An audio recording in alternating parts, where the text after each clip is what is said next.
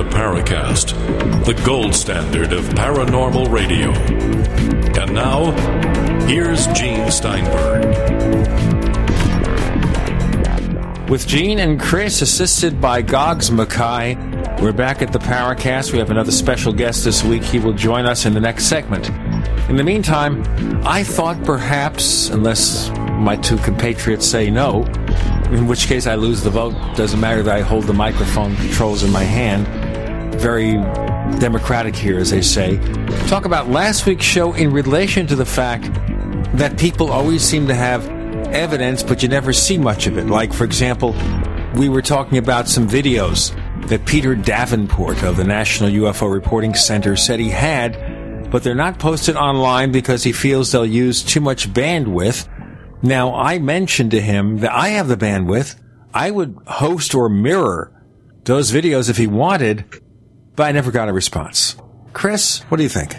I'm not quite sure what to make of that, actually, Gene. I, I, you know, I thought it was a very magnanimous thing for you to to volunteer to to host the video, and I don't see any reason why he wouldn't want to do that. Somebody on our forums posted some I don't know, bit of hearsay that they thought that somehow Peter was tied in with the NSA. I, I have a hard time believing that. But it, it kind of makes you wonder why someone would pass up an opportunity like that after profess, professing interest in having it on the air and, and sort of lamenting the fact that it wasn't. It doesn't make sense. It almost harkens back to the Marley Woods case from Ted Phillips. And if you remember the last time he was on the show, and he wants to come back again, I told him, that we'd have him back on in the near future. He said he was going to put all that stuff up on a new website. So for a few weeks, the website was in an early stage of development and then it all stopped. So we haven't seen any more information from Ted Phillips. And once again, I welcome his participation. Right. It's the same problem. Now, the other person who says he has evidence and we never really get to see it is, of course, your friend Ray Stanford. And you got a chance to talk to him when you were in Washington, D.C. for the citizen hearing on disclosure. You spent two days with Ray. And you begged him. we him, didn't please. get through all his material. I was absolutely gog smacked. No. Uh, Actually, Goggs, you have my permission. To smack me. Yes, uh, please. Just a minute. Wait, wait. he is really on to something. He, I saw some of the most amazing, well, the most amazing analytical process I've ever even heard of in ufology, or in his words, AAOology, which is anomalous aerial objects, uh, his preferred term. The problem with someone like Ray is that when you have such a intricate, uh, involved data, to just put it up there for people to scratch their heads without context, it just doesn't make sense. That's why Ray is offered to show his data to anyone with a basic science background that's interested in seeing the real thing. But you have to spend days, literally days to understand what it is that he's doing and how he has come up what I consider to be replicated data. He's able to show in frames of his films and in uh, other films from other people and other photographs, demonstrable, eh, repeatable, and predictable ghost imaging, which he thinks uh, may be tied into some sort of time compression scenario that the, the, the, technology that these pilots of these craft are using. He showed me example after example of these uh, bent wing Delta craft, mothership type craft where these objects are docking underneath, and ghost images of the objects that you can almost predict where they're going to be based on the analysis of a particular frame or photograph. And one of the things that really totally amazed me was he uses a technique of false color and bringing the signal out of the noise, literally, um, of these photographs. Uh, a majority of them are actually analog photographs and not not digital. Uh, of course, it's coming across on a digital screen. But you know, for someone like Ray to try to put this information up online without explaining what you're looking at would just it, it would be more confusing and do more harm than good. He can't just write it up in a paper? It's what he's doing right now. And he's uh, interested in, in scientists and physicists and optical physicists getting involved in his analytical process. He's already shown this data to some very high powered individuals uh, whose names would be recognized by many of the listeners here at the Paracast. You know the names then? Oh, I do. But, and I've seen I've seen the emails. One uh, physicist called his work magnificent and claimed that Ray had given him just enough of a of a hint to help him tackle a major problem that he'd been dealing with, and thanked Ray for that that uh, wonderful little nugget that he needed to uh, break through on some of his own research. So, you know, Ray's the real deal. I don't care what anybody says. I have seen it. I do have a basic background in science. I'm able to follow a line of, of analytical logic. I was absolutely blown away by what I saw.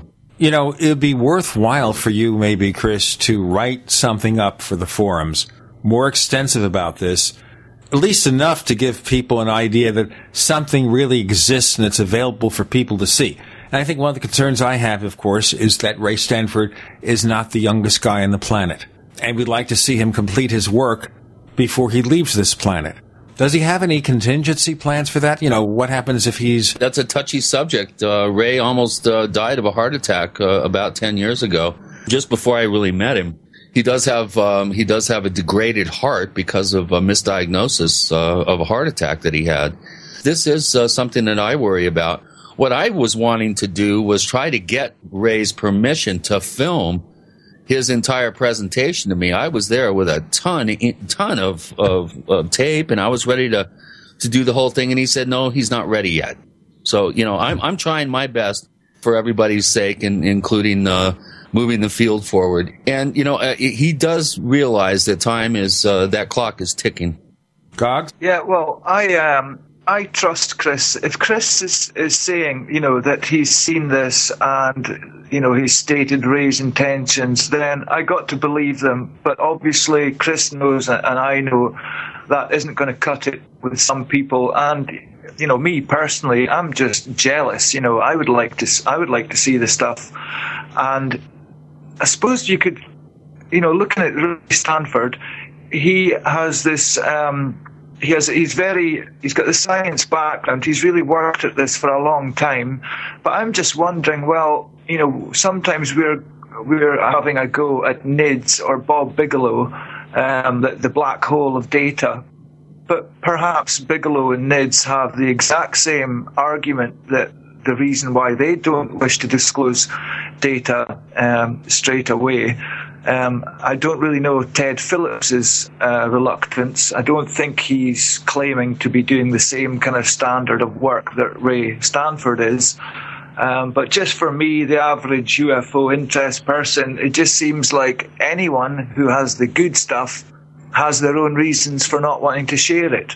And in a way, I can kind of understand it. You could make analogies with other ventures in life where you are working hard to do something and you know the public at large or a certain section of them would be very interested, but you have your own reasons for um, for not publishing or whatever straight away. I can totally understand that. Like, say, for instance, you you could maybe are making what you think is the greatest pop song ever, and you let that slip to a few friends that are into music, and they're saying, "Oh, come on, just play us a few bars," and you think, well, you know, maybe might someone might steal that idea or you just just for purely artistic reasons you don't want it until and don't want it released until it's ready.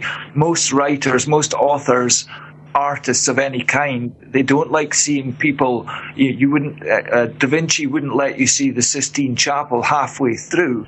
So I do understand that argument. It's just really frustrating being the one of the guys who can't get their hands on this. As for Peter Davenport, I cannot understand at all his reluctance to um, to allow you to post that video, mirror the site, or whatever it takes. Coming up next, we'll have Robert Hastings. He's author of UFOs and Nukes, and he was not at the citizen hearing on disclosure. And we'll find out why and more. With Gene and Chris and Goggs, you're in the Paracast.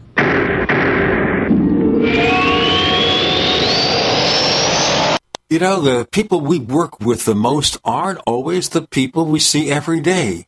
Coworkers work on the go, different offices. Clients are spread across the country, around the globe. You know, to work efficiently today, you need to have a stronger connection to your team to build trust and stay focused and brainstorm. And as you know, here on my radio shows, we've got people around the world that we deal with. Well, with GoToMeeting by Citrix, your entire team is just a click away. You can share the same screen and collaborate in real time. Tell me about it, even on your iPad. Try GoToMeeting free for 30 days. For this special offer, visit gotomeeting.com, click the try it free button, use the promo code podcast. Remember, use the promo code podcast, GoToMeeting. Meeting is believing. Friends, this is Alex Jones for MidasResources.com. For more than 15 years, I have exclusively used Midas Resources for all my precious metal needs. Whether it's bullion or collectibles you're looking for, Midas Resources is simply the best. I own my gold as a hedge against inflation. This Federal Reserve fiat currency could go the way of the Deutschmark and the Weimar Republic anytime. In these historically dangerous times, it makes sense to physically hold gold and silver. Midas already has some of the best deals in the industry. But if you give them a call and mention the radio special, they will give you a list of the day's super specials. Midas brokers are standing by to answer all your questions at 800 686 2237. They also have a lot of informative free literature explaining the opportunities and risk of holding precious metals. They are ready to answer your questions at 800 686 2237. Again, that's 800 686 2237. What's more amazing than a Swiss Army knife? A survival business card. It's 11 functions rolled into one pocket sized tool, including a sharp knife, a saw, a bottle opener, and a can opener, too. It even has a wrench. It lays flat, fits right in your wallet. A survival multi tool for your wallet, leather like sheath included, designed to be practical and built to last. Yours free. That's right, free. Claim yours right now while supplies last at freesurvivaltool.com. Again, that's freesurvivaltool.com. Bills in front of Congress right now could take away your right to keep and bear arms. If Obama has his way, all guns will be either banned, restricted, or confiscated, possibly by executive order. The best way to keep your guns is to hide them. What Obama can't find, Obama can't take away. You can protect your guns from any threat. Download our special report, How to Hide Your Guns, at gohideyourguns.com. Learn how to hide your guns while keeping them readily available. Get the report now before they make us take it down. On the web at gohideyourguns.com. Did you know that 50% of heart attacks are brought on by infections? Did you know that hospitals are breeding grounds for antibiotic resistant bugs like MRSA? The environment is infected with parasites, and the mild winter means ticks with Lyme disease, mosquitoes with West Nile virus, and cold and flu viruses will be on the rise. Protect yourself with nature's natural anti-parasitic, antiviral, antifungal, antibiotic, allicin, the heart of garlic. Get concentrated protection with Ali C and Ali Ben from Affinity Health Products. One capsule of Ali C equals 40 cloves of garlic or 100 garlic pills with no garlic breath. Ali Ben has allicin in spray, liquid, and cream forms with three times more strength than leading brands and costs less. Go to ally-c.com, spelled A-L-L-I-C.com, or call 855-ALLICIN. That's 855-255-4246. That's 855-255-4246. Protect yourself with Ali C and Ali Ban from Affinity Health Products at ally-c.com. We'd like to hear from you. If you have a comment or question about the Paracast, send it to news at theparacast.com. That's news at theparacast.com. And don't forget to visit our famous Paracast community forums at forum.theparacast.com. We're joined by Robert Hastings. He's author of a book called UFOs and Nukes. And it's what the name implies about UFOs seen in and around nuclear weapons installations and sometimes the mischief they cause. Now, Robert, some of the people that you have brought to our attention with regard to UFOs and nukes appeared over at the citizen hearing on disclosure, but you weren't there. Why? I have a problem with the way Steve Bassett approaches the presentation of UFO related data in a public venue. The witnesses you just mentioned, the former Air Force missileers, three of whom came to me over the last three or four years and provided their stories to me before anyone else uh, as well as Bob Salas, who co-hosted my UFOs and nukes press conference. All of those people are obviously quite credible. There is documentation backing up a UFO presence at nuclear weapon sites going back to the 1940s. So I don't have a problem with that. However, because Mr. Bassett refuses to vet his witnesses, something he seems to be quite adamant about, uh, I recently listened to a March 1st, 2009 interview you and David Biedney did with him, which I think you should link for your viewers, uh, your listeners rather. I think it, it's quite clear that he thinks the end justifies the means and he can do anything he needs to or wants to when presenting this information. Consequently, some of the witnesses at the citizen hearing, in my view, were far less than credible. Uh, these are people who I've tangled with publicly and privately over the last 25 years.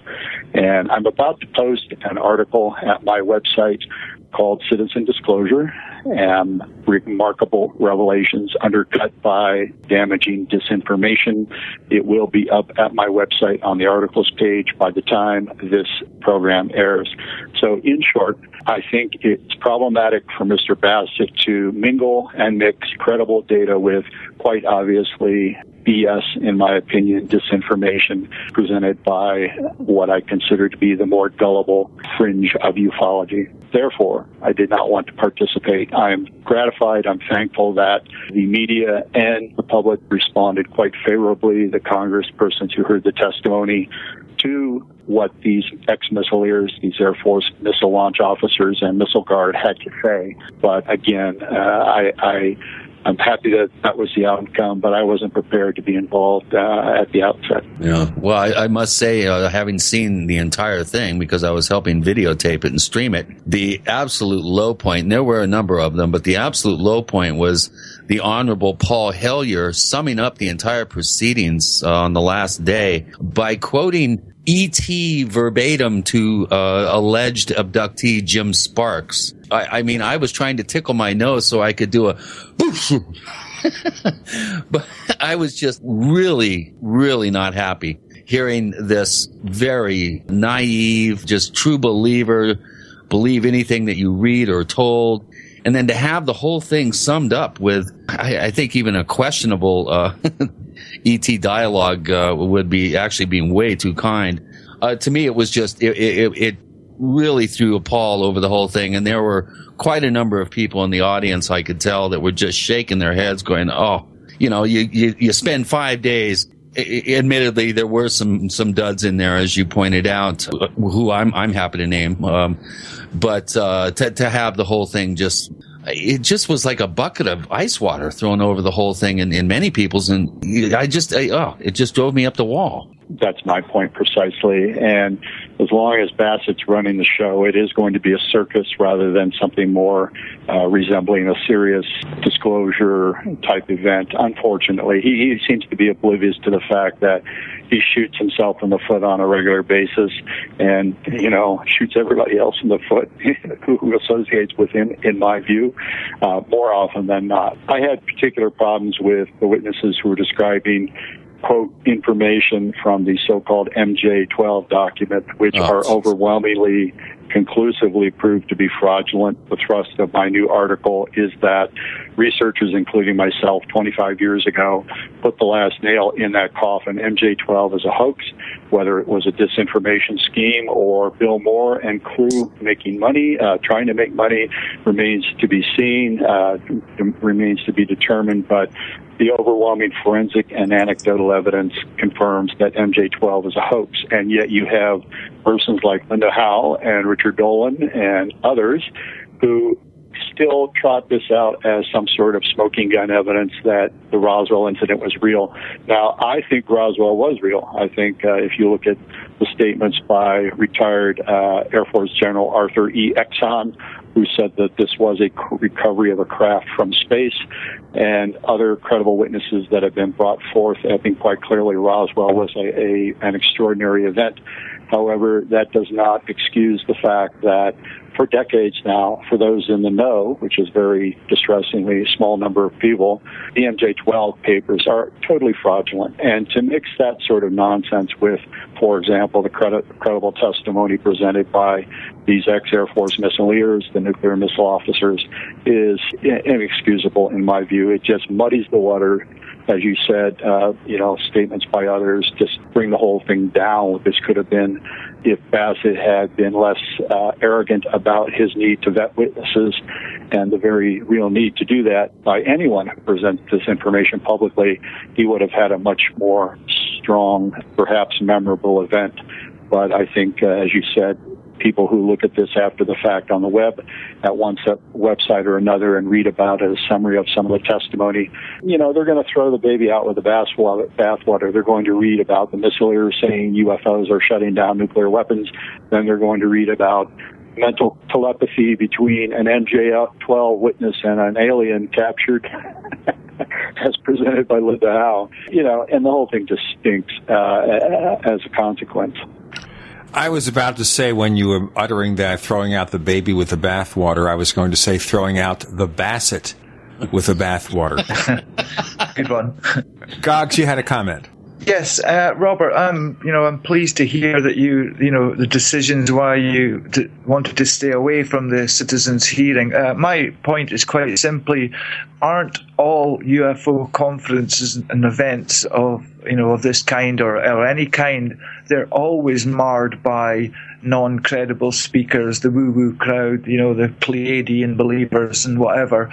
And my my question, stroke point, I suppose, is, do do do you do people do we just stay away totally because of that the non-credible element or do we have to appear to make sure that the, the side of the credible researcher is shown and that the public don't only get to see the non-credible ones well your point is absolutely correct um, I think in the uh, 31 years that I've been on the college lecture circuit, where I am the only speaker, uh, during that same period, I've spoken at precisely three conferences, uh, simply because I did not want my research to be associated with other claims that I consider less than credible.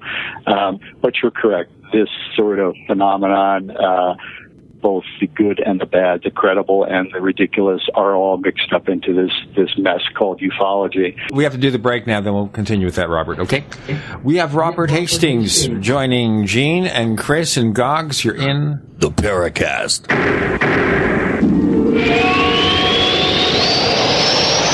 America's number one source for independent talk radio for over a decade. We are the GCN Radio Network.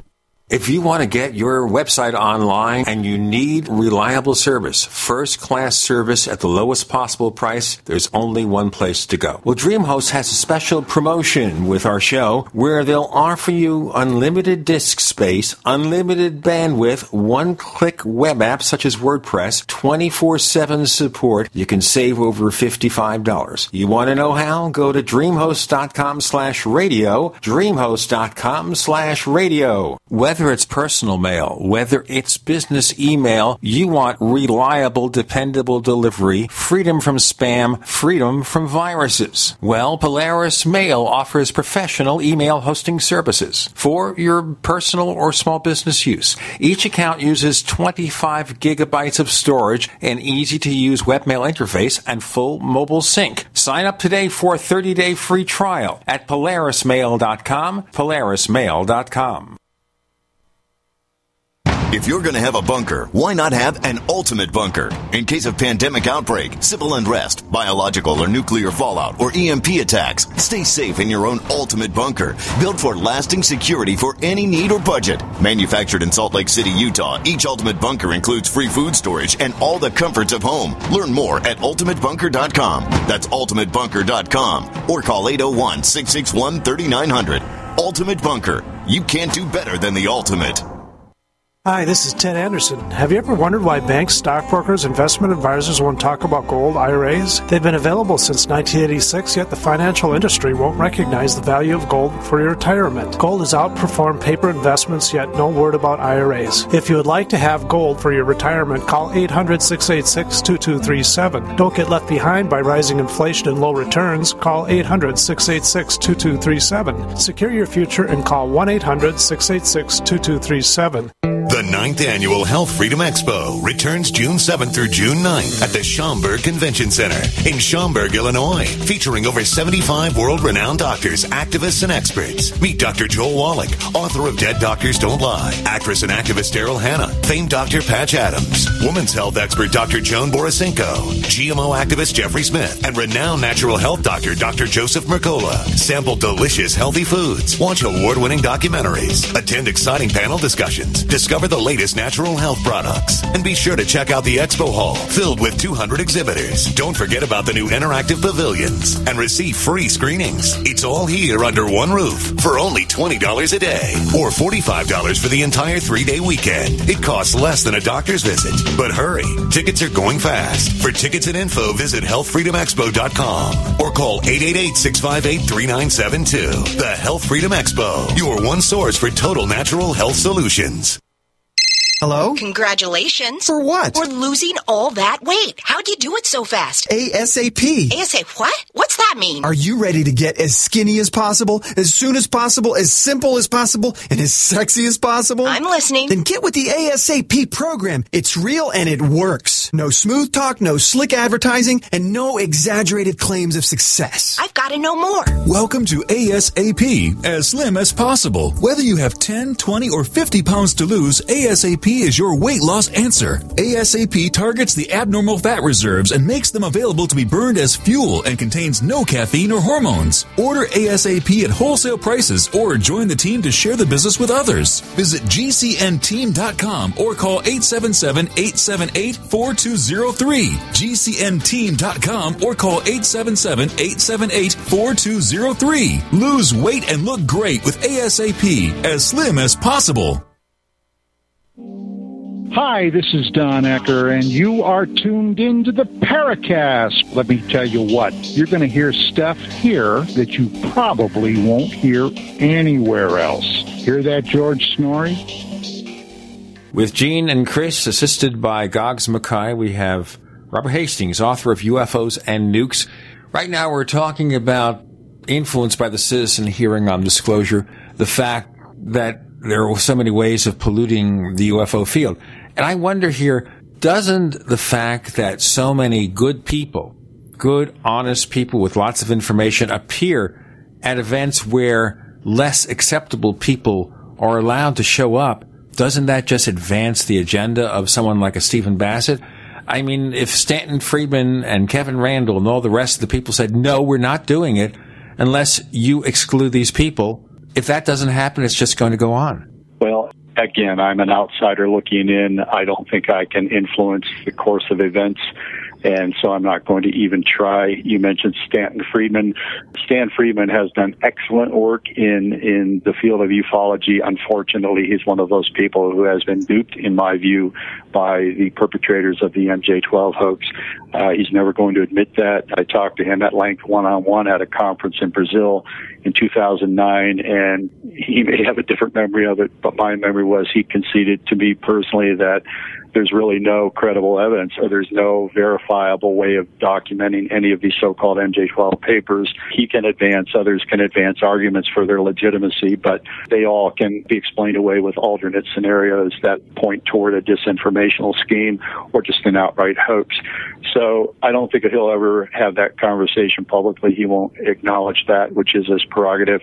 Kevin Randle, you know, is one of the chief people who helped debunk MJ12 in the article that I'm posting at my website. Again, it should be up by the time this uh, interview airs. I mentioned Randle by name and others, Barry Greenwood, the late Bob Todd, Brad Sparks, and myself, people who found just irrefutable smoking gun evidence of the fraudulent nature of the MJ12 papers. Again, there are people like Linda Howe, uh, who unfortunately was the first person to widely disseminate this crap. She was so duped by Richard Doty and a man named Bob Collins, AFOSI, Air Force Office of Special Investigations at Kirtland Air Force Base. She has never uh, you know, come to the surface since then. Uh, she's just gone further and further down the slippery, slope, believing virtually everything she's told by anyone who utters the word MJ12 and says that he has a knowledge of it. Um, you know, she's just a sucker for that, and it's unfortunate. Now, when you talk about people like Robert Collins and also Richard Doty, they were genuinely in the military, and you wonder why their superiors haven't simply told them to stop this nonsense. Well, on the other hand, it can be argued that w- what they were tasked. doing was un- under orders. You know, I am of the opinion that this was a disinformation scheme, not a hoax, and therefore, in fact, Richard Doty, as recently as 2009, I believe, sent we had a heated email exchange and he said to me everything i did i did under orders and i think he's telling the truth in my view there is substantial evidence throughout the years of disinformational attempts to try to minimize the public's knowledge of the government's interest in UFOs, sleights of hand, as it were.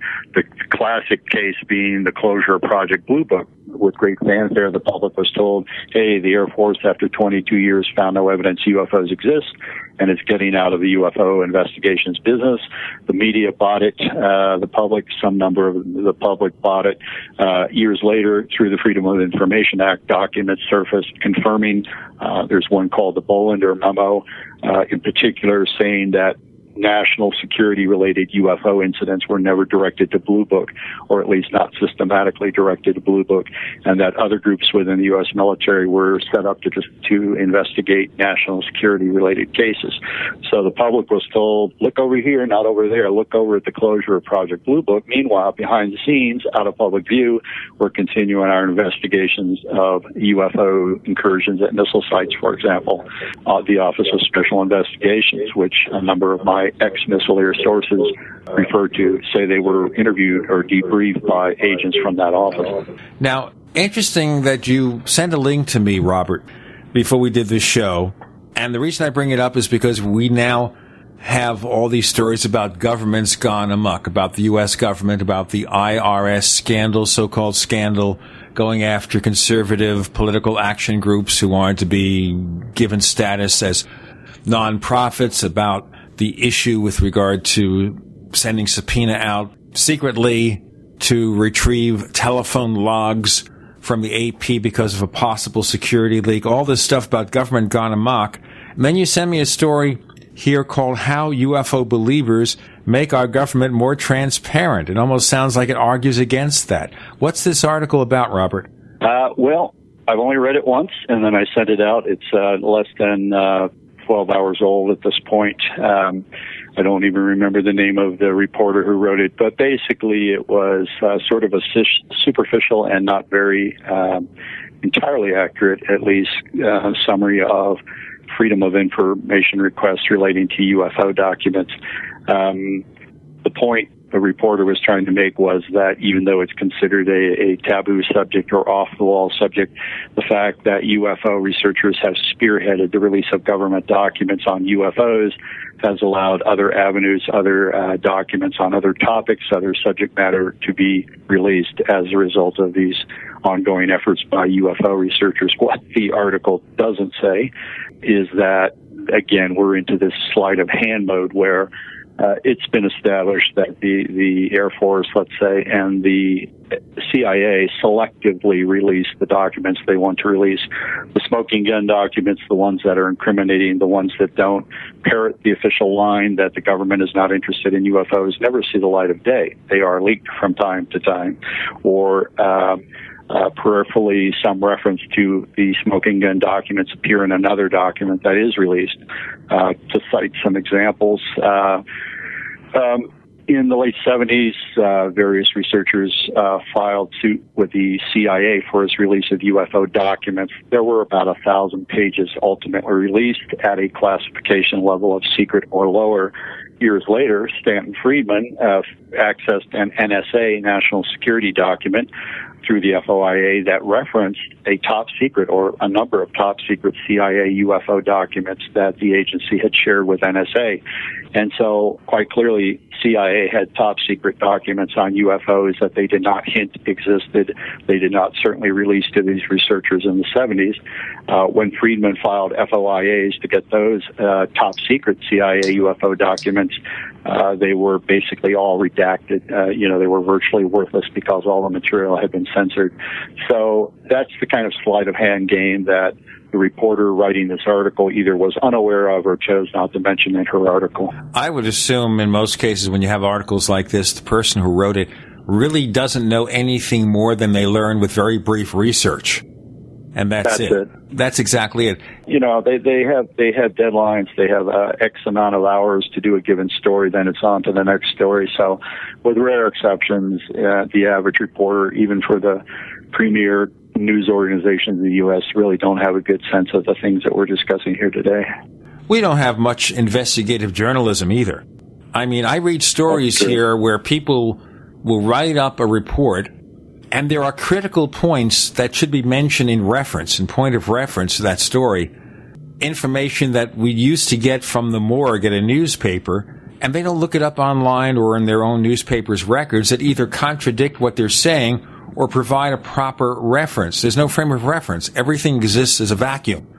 So that story is a vacuum.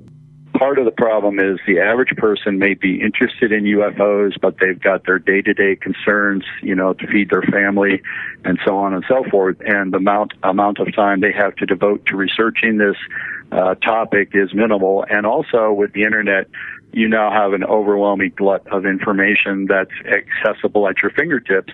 But, you know, systematically sorting through it and, and separating the wheat from the chaff, the good articles from the nonsense is a monumental task. So, um, that, that is not helpful as well. We have Robert Hastings. His book is called UFOs and Nukes, subtitled Extraordinary Encounters at Nuclear Weapons Sites, and we'll get into his latest information and your questions, Paracast listeners, in just a moment. Goggs Mackay joins our panel with Gene and Chris. You're in the Paracast.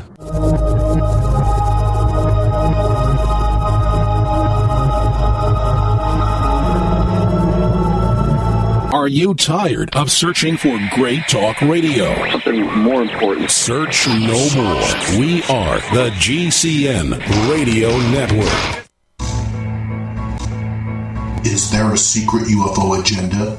Do strange creatures from the darkest corners of the mind roam the earth? Is there evidence for mind control, time travel, or devious government conspiracies? Find out the inside scoop on the latest conspiracies, paranormal activity, and Fortean phenomena when you subscribe to Tim Beckley's Conspiracy Journal. It's jam packed with stories, special book and DVD promotions, and the best news, it's absolutely free, sent right to your mailbox. Plus, a bonus free email newsletter sent out every Friday.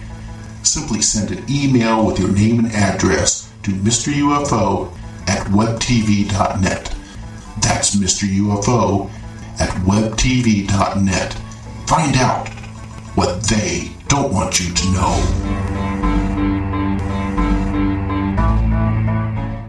The government's Department of Homeland Security is buying up loads of ammo. At the same time, they're restricting civilians' rights to own and purchase firearms. Can you put two and two together? Infidel Body Armor can stop every round, including hollow points and 308 sniper rounds, is reasonably priced and fully legal. But for how long? Go to infidelbodyarmor.com, spelled I N F I D E L bodyarmor.com. Infidel Body Armor. Just won't quit.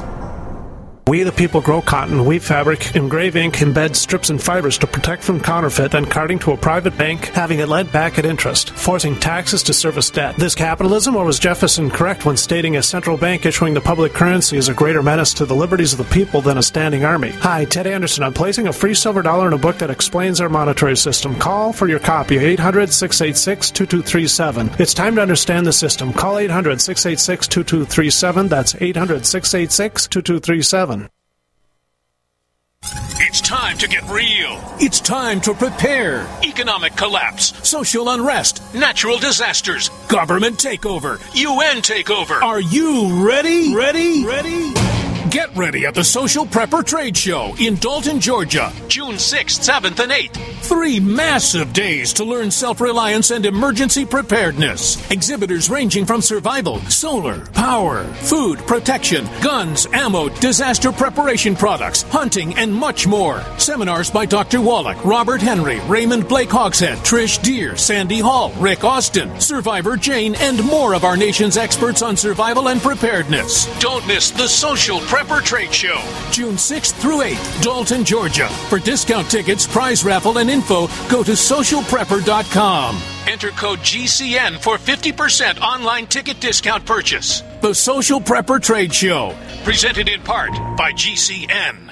A little over a year ago, I began to do a lot of research into why, even if I had a pretty good sized meal, that I was still starving. And my research led me to a well known fact that most of the soils that we grow our crops on here in the United States and across the industrialized world are almost completely depleted of almost all of the key minerals and trace elements that our bodies need to rebuild themselves, fight off cancer, and be healthy. I then searched out the best vitamin and mineral company out there and discovered Longevity. The Longevity products are designed to give you the real nutrition you need, and once you've got that, you don't have to eat as much to be satisfied. I've lost 37 pounds in two months simply getting the vitamins and minerals I need. Check it out for yourself. It's incredible. Go to InfoWarsTeam.com today and order your first canister of Beyond Tangy Tangerine Complete Multivitamin Mineral Complex Dietary Supplement. That's InfoWarsTeam.com.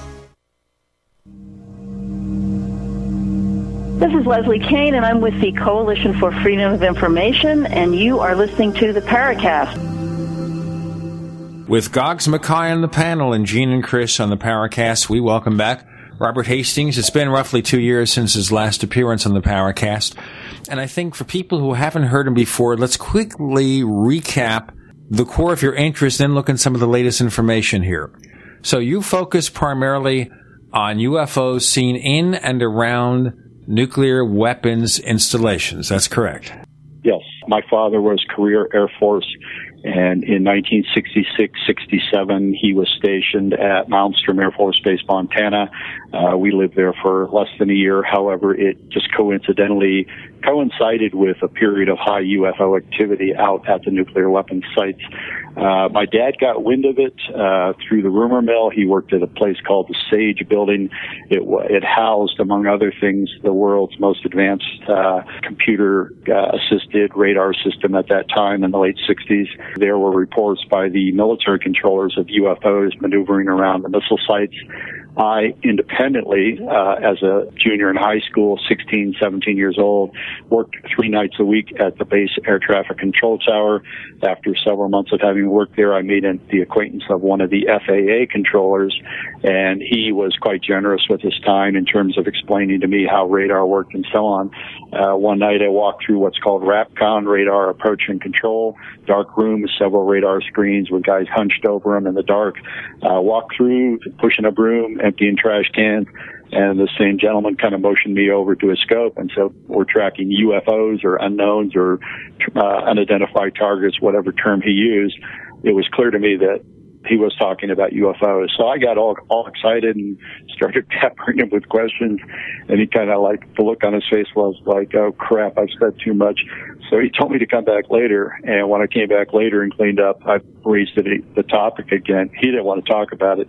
The next time I was there, about three days later, I caught him in the break room and I asked him, you know, what was that the other night? And he didn't want to talk about it, so I let it go.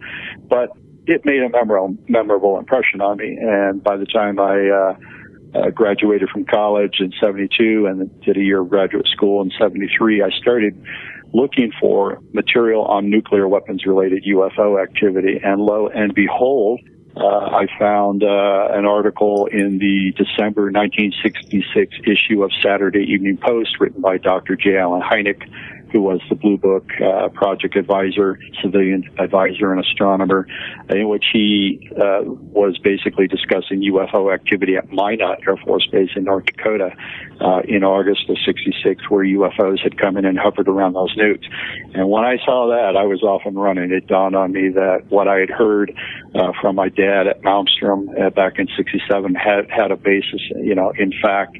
And shortly thereafter, researcher Raymond Fowler who was a Minuteman contract, Minuteman missile system contractor for, for Sylvania Corporation, uh, published a book called UFOs Interplanetary Visitors. In it, he referenced UFO activity at Malmstrom in 66 and 67, uh, again corroborating what, what, uh, I had been told and what my father had heard.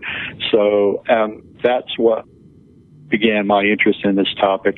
I, at this point, have interviewed over 140 U.S. military veterans who were involved in incidents from the late 40s to uh, last fall who were involved in incidents or aware of incidents involving UFO incursions at missile sites, weapons storage areas, uh, nuclear bomb test sites, nuclear laboratories such as uh, Los Alamos and Sandia. So it's real, it's important, and it's ongoing.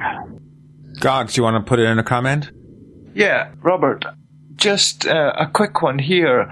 The interest shown by, apparently shown by UFOs in uh, nuclear bases, I wonder, have you ever heard um, during your research of uh, any hint or whatever if the UFOs have ever shown any interest in biological or chemical kind of uh, weapon type places, uh, research places? Um, is it all nuclear? I'm asked that question from time to time. I can't honestly address it knowledgeably. It wouldn't surprise me, but I couldn't point to any specific uh, information, credible, verifiable information that has come my way.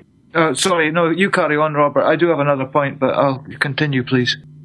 I was just going to say, to finish a thought, uh, when the Soviet Union collapsed in 1991, there was a period in the early 90s where uh, Western researchers and journalists were able to access uh, previously classified, uh, in fact, still classified uh, KGB and Ministry of Defense documents. In particular, journalist George Knapp uh, smuggled, literally smuggled some documents out of Russia uh, in the early 90s relating to UFO activity at Soviet missile sites. Uh, there were also interviews conducted by Knapp and others with former uh, Soviet military personnel alluding to these incidents. So whoever is in the UFOs, whatever their game plan is, part of it involved uh, tampering, monitoring and tampering with both American and Russian nuclear weapons. Now, what I always wonder about when we talk about this issue about tampering with our weapons, that seems to show either a hostile motive on the part of whoever or whatever is piloting UFOs, or some intent to kind of keep us down, prevent us from expanding our nuclear weapons development. I mean, what's the motive behind this? I can think of a third option. You may have uh, benevolent intentions, whereby an advanced race is, race is uh, monitoring a very primitive race, us, who now have, for the first time in our history, weapons that can actually end our civilization if they're used in large numbers. What I tell my lecture audiences, uh, I've spoken at over 500 schools since 1981, is this based on the available data, my opinion is that whoever they are are wagging a finger at us and the Russians and the other nuclear powers and attempting to tell us that we're playing with fire. So I take a more positive look at the situation, but I quickly tell my lecture audiences, I don't have the inside story on this. No one does. Maybe the folks at the Pentagon and the CIA and the Kremlin don't even know. So we have to look at the whole range of options to account for what has been reported by these ex-military people. And if you look at the other end of the spectrum, uh, if indeed these are extraterrestrial visitors, there could could be uh, ill intent toward humankind. There may be designs on our planet. They may intend some uh, invasion at some point in time, and they simply don't want to inherit a radioactive husk. Therefore, they are attempting to, as you said, uh, dissuade us or shut down our ability to use nuclear weapons. Now, I personally do not believe that is the case. I personally am inclined to think that you have, uh, as I said, an advanced race who seemingly has our best interests at heart and is just planning to step in on a limited, uh, on again, off again basis, um, you know, to, to keep us from making a fatal mistake and, and launching a major nuclear war.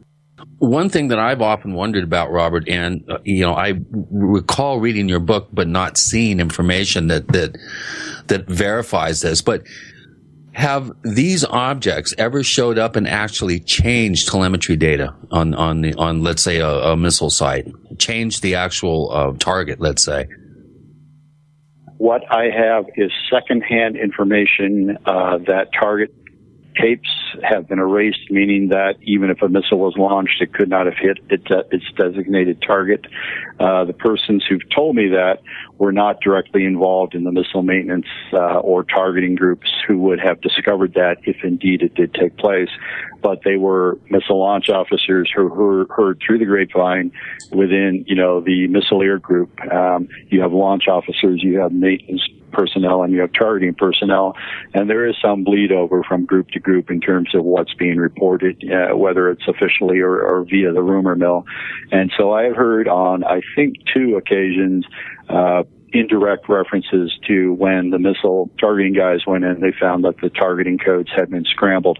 What I have as firsthand testimony from a number of people at Malmstrom, Minot, Ellsworth Air Force Base, F.E. Warren, is that uh, missiles dropped offline, and when they were inspected, it was found that their GNC, the guidance and control systems, uh, were scrambled. In other words, um, even if they had been launched, they could not have, uh, you know, found their targets.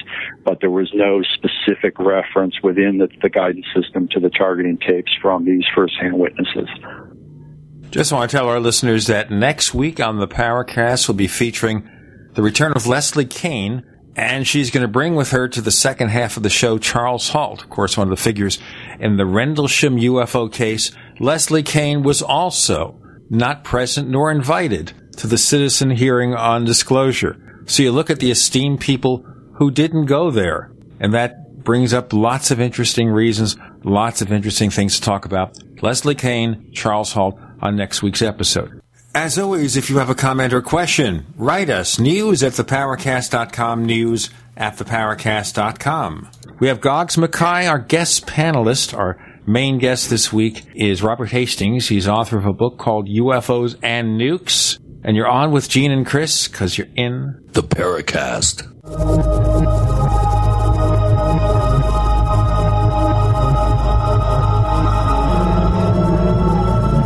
The GCN Radio Network, providing the world with hard hitting talk radio. GCN. Great talk radio starts here.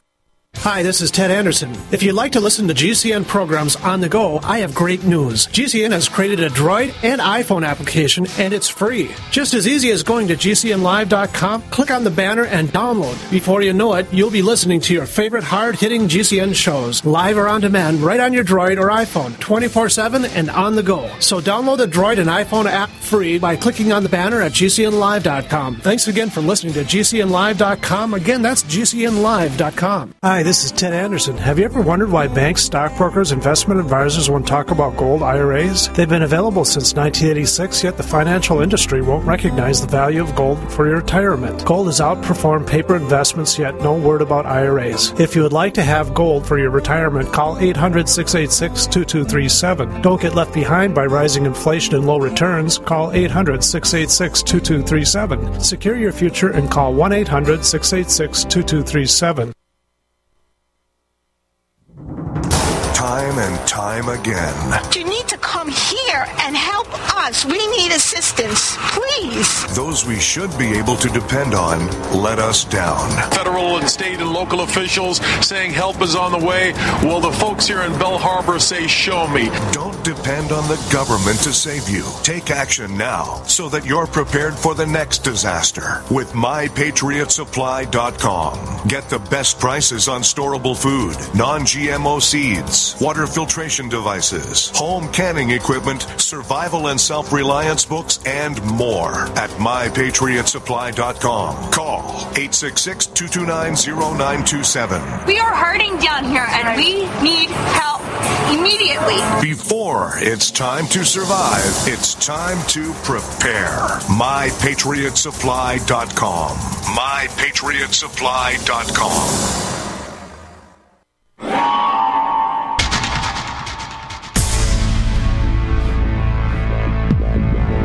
Welcome back to the Paracast, the gold standard of paranormal radio. And now, here's Gene Steinberg.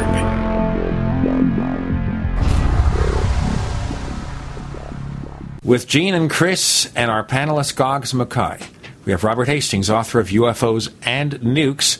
Chris is up next with questions. Yeah, I you know Robert, uh, you mentioned uh, in the previous segment that uh, you know George Knapp was able to confirm and, and actually smuggle uh, documents back from uh, the Soviet Union in the early '90s that that indicate that uh, it's not only a U.S. problem um, on missile sites, but also the Soviet Union has has had similar types of events. To what extent we, I'm sure we don't really fully know. But how about China? Or some of the other nuclear powers? Do we have uh, any smoking gun evidence that China or uh, maybe French uh, nuclear testing out in the uh, South Pacific, let's say in the 50s and into the 60s? Do we have any other uh, international type cases? Well, let's look at the French cases first. Um, uh, let me preface my remarks by saying that I have largely focused on both the U.S. and the former Soviet Union, so my knowledge of what I'm about to say is peripheral and certainly doesn't does not involve direct research. But there are credible uh, information available on the on the internet uh, that I found indicating that on at least three occasions, uh, UFO activity was observed by French uh, nuclear technicians testing nuclear weapons in French Polynesia in the 1960s. And uh, I can't pull the gentleman's name off the top of my head, but his credentials have been verified. Uh, he was part of the French nuclear testing program. Um, China, which obviously is a major player in the world, and even, well, it was less so in the 60s, uh, but they did have nuclear weapons uh, from 1964 on. One would assume, and I am quite convinced that there was indeed UFO monitoring, perhaps even tampering with uh, Chinese nuclear weapons. But it's such a closed society, it is so difficult to get information even today about military affairs that I have not found anything, despite my many efforts to find credible information out of China haven't. On the other hand, uh, in uh, I believe in well, India tested its first weapon in the 70s, if I'm not mistaken, and the, the Pakistanis in the late 90s. And I'm aware of what I consider to be credible reports online relating to UFO sightings around the test areas in both uh, India and Pakistan. Um, they are arch enemies because of the Hindu-Muslim, you know, rivalry or whatever the word would be. Um, and so, unfortunately, you know, if there's going to be a flashpoint. The odds of having a major U.S. Russian exchange, at least at this point in time, have have been reduced significantly. But other areas of the world, like the Pakistani uh, Indian area, you know, that may well flare up at some point in time, and they both have, both have nukes. So I would assume that there's some interest on the part of whoever are flying the disc-shaped craft that have been reported at American and Russian sites. India and Pakistan actually have been in a undeclared state of war since since the Kashmir, uh, you know, conflict uh, started uh, 35, 40 years ago. Uh, I think even longer, uh, closer to 50 years. And it, it would be uh, interesting to get more information on some of the UFO sightings that have been seen flying down this valley that lies between these two opposing forces up there. That's one area that has had recently, in the last, I think, three or four years, some pretty interesting UFO reports. I've got, I've got a quick point and a question. The quick point is we were talking about um, possible motives for the interference at nuclear facilities. I'd wondered, um, Robert kind of touched on this, I'd wondered if it was a, a possible uh, warning stroke um, kind of monitoring about the environmental side of things, and perhaps Robert can answer whether there's been any uh, UFO interest over nuclear waste storage facilities, that those ones that are separate from you know like active facilities. And another question I had is actually we're hearing about interference of missiles, and for instance, in the Rendlesham case, supposedly the, you know, there was a quote, uh, the ordnance was adversely affected. I wonder more specifically than that, and more scientifically than that, does Robert know of any actual changes in the nuclear material itself, the actual isotopes? As like, has there been any detected change in half life or the decay series elements of uh, um, any anything like that? A kind of uh, a chemical or physical change in the actual nuclear material. Has has there ever been any information about that? Um, let me hopefully remember all of those various questions, uh, take, taking them one at a time. I have heard rumors from from a couple of my ex-military sources about rumors they had heard within their squadrons about uh, when the warheads were inspected that the uh, the plutonium had found to have been adversely affected. In other words, it would not have allowed for uh, you know, a nuclear uh, detonation. Um, I have to say that evidence or those anecdotal statements to me, I don't consider as credible uh, without getting into all the details. Um, they weren't really uh, detailed. They weren't really first-hand accounts. They were just rumors floating around. Um, I'm not aware of, although I'm sure there have been, um, uh, UFO activity at nuclear uh, storage facilities. I will, however, say um, that there are uh, there is a persistent story. In fact, it's been reported in both the Ukrainian and the Russian press in the early 90s that when the Chernobyl nuclear reactor exploded in April 1986, uh, among the persons on scene within hours were Soviet radiation monitoring teams.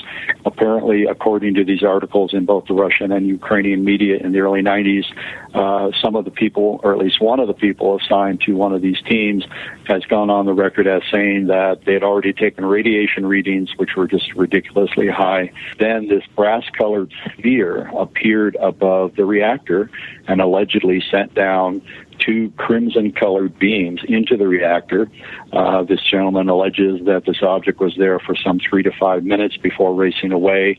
He further said in these articles that when they took their next reading of the ambient radiation, it was, I believe, reduced by two thirds or three quarters. Um, I'd have to look at the appendix in my book to get the details, but significantly reduced. Now, assuming one, that this is accurate reporting, you know, and that this indeed occurred, I don't think there's any known scientific explanation for radioactive decay being artificially reduced to such a, a dramatic degree in a short period of time. I'm unaware of any way that we can do that or whether it's even considered theoretically possible. But that was the report. Before we get too further along the road here, let me mention something about Rendlesham Forest. In my book, devote a whole, whole chapter to the incidents in December of 1980 at Rendlesham Forest and then also RAF Bentwaters, where at that time it was leased by the U.S. Air Force. They had the largest nuclear weapons depot in Western Europe at RAF Bentwaters. Based on information I have from my sources, it contained tactical nuclear bombs, that is, battlefield nukes that would be delivered to mainland Europe. In the case of Soviet invasion of Western Europe, jet fighters would fly these tactical nukes and hope to blunt a Soviet offensive. I have witnesses uh, who have said, and Colonel, including Colonel Halt, who said he heard on the radio chatter from guards at the weapons storage area of a UFO hovering over that site, sending down beams of light into it. Now, I interviewed him in 06. He had already made statements to that effect on the program Unsolved Mysteries in 1991. Uh, I asked him about that at length in my taped interview. He declined to answer specific questions uh, confirming the presence of nuclear weapons because that's a that's official Air Force policy. Uh, you don't confirm or deny the presence of locations of weapons, but he did confirm that he heard radio chatter while he was out in the farmer's field next to the wood next to the woods. Uh, most people know that story, tromping around looking at strange lights in Rendlesham Forest.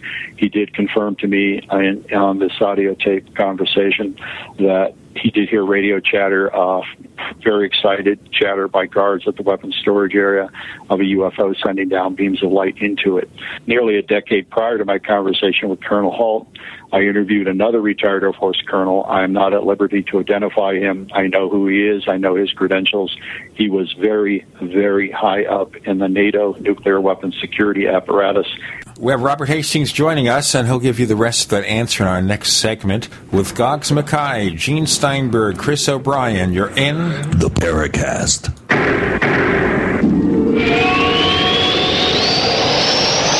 Attack of the Rockoids has been well received by critics and readers alike. It's a thrill a minute story you'll never forget. A former U.S. military intelligence officer is haunted by intense dreams about a beautiful woman pleading for his help after a terrible battle in outer space. But the dreams turn out to be true and thrust him into a telepathic love affair with a woman whose faraway planet is intent on destroying the Earth. And now the gripping tale continues in The Coming of the Protectors. It's the second book of the Rockoids trilogy, a galaxy spanning adventure that pits our hapless heroes against powerful, fanatical enemies that threaten the lives of freedom loving beings everywhere. Attack of the Rockoids and The Coming of the Protectors. Classic science fiction at its best, available now. For more details, visit rockoids.com. That's R O C K O I D S dot com. Hi, this is Gary Cooper with Midas Resources Gold and Silver. Don't be surprised when the global elite confiscates money from your bank account one day. They have already very clearly telling you that they're going to do it. With what just happened in Cyprus serving as a blueprint for future bank bailouts, if you are concerned about keeping your money, why not consider storing your wealth in gold and silver? Call me, Gary Cooper, at 1 800 686 2237, extension 130. Together we'll discuss your options of buying gold and silver. Again, the global elite have plans for your money, and it doesn't include you. So call me, Gary Cooper, at 1 800 686 2237, extension 130, and I will send you a booklet with 10 reasons why gold and silver could be right for you. Again, don't get caught with money in your account when the next bank bailout hits. Call me, Gary Cooper, at 1 800 686 2237, extension 130. What's safer and cheaper than prescription drugs? Glad you asked. The answer is Renovation Teas. Herbal remedies are much safer and much cheaper than prescription drugs. Taste great, and most importantly, herbal teas are effective and non addictive. Renovation Tea is especially unique, and here's why. We spent years researching herbs and their beneficial properties. Renovation Teas uses only 100% organic, fair trade herbs. Our teas are blended towards specific ailments and health conditions such as diabetes, blood pressure, anxiety, libido, detox, and much more. All renovation teas are formulated and hand filled in Arkansas. Take care of yourself naturally, the way Mother Nature intended. Order renovation teas at renovationtea.com or call 870 784 3121. That's 870 784 3121. Renovation Teas. Renovate your health one bag at a time. Uh, we travel so much, and having a fake TV, well, it gives added peace of mind. Burglars look for houses that appear to be easy targets. But fake TV can fool even professional burglars into thinking someone is home watching television. As a recent widow living alone, it gives me great peace of mind to set my fake TV near a window and know that passing motorists and pedestrians will think someone is home watching TV when I'm actually away from home. Fake TV easily plugs into any outlet, just like a light on a timer. And they're so easy to use. You just plug them in and they're ready to go. Plus, they're so affordable that we have one upstairs and downstairs. Fake TV is only $29.95 with free shipping. Order your fake TV by calling 877 5 Fake TV or go to faketv.com. That's 877 532 5388 or faketv.com. Fake TV, the burglar deterrent. We'd like to hear from you. If you have a comment or question about the Paracast, send it to news at theparacast.com. That's news at theparacast.com. And don't forget to visit our famous Paracast community forums at forum.theparacast.com. Gene, Chris, and Goggs talking to Robert Hastings, author of UFOs and Nukes. He was talking about more of his evidence with regard to UFOs at nuclear installations and everything.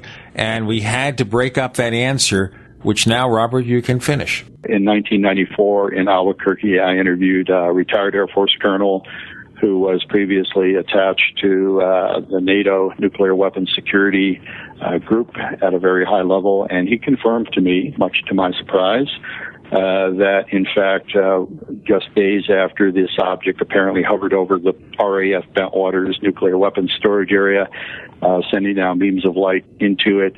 Uh, two tactical nukes, this colonel said, were loaded aboard a C-5A aircraft and flown to Kirtland Air Force Base, where there is a nuclear weapons analysis laboratory, and they were in fact analyzed. Now, this gentleman claimed to have read a report detailing all of that.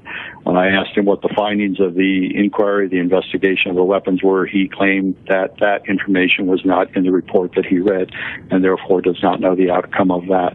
But at the very least, it appears that the Air Force took that, that situation seriously enough to remove two of these nukes. Uh, how they determine which ones to remove from which bunker, there are multiple bunkers at the weapons storage area, I don't really know. Let me quickly summarize my knowledge of the, the Rendlesham Forest uh, Bentwaters case by saying that in 2007, I personally tracked down the two Air Force air traffic controllers who were on duty that week during all of that activity.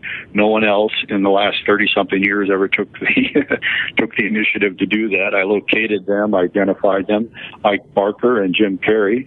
I conducted audio tape interviews with them and what they each told me independently was they tracked a bona fide UFO the night that Colonel Halt was in the woods. This is important because skeptics have continually said no, they were just looking at this lighthouse through the woods or, you know, some such prosaic explanation for what Halt and the others out there in the woods reported.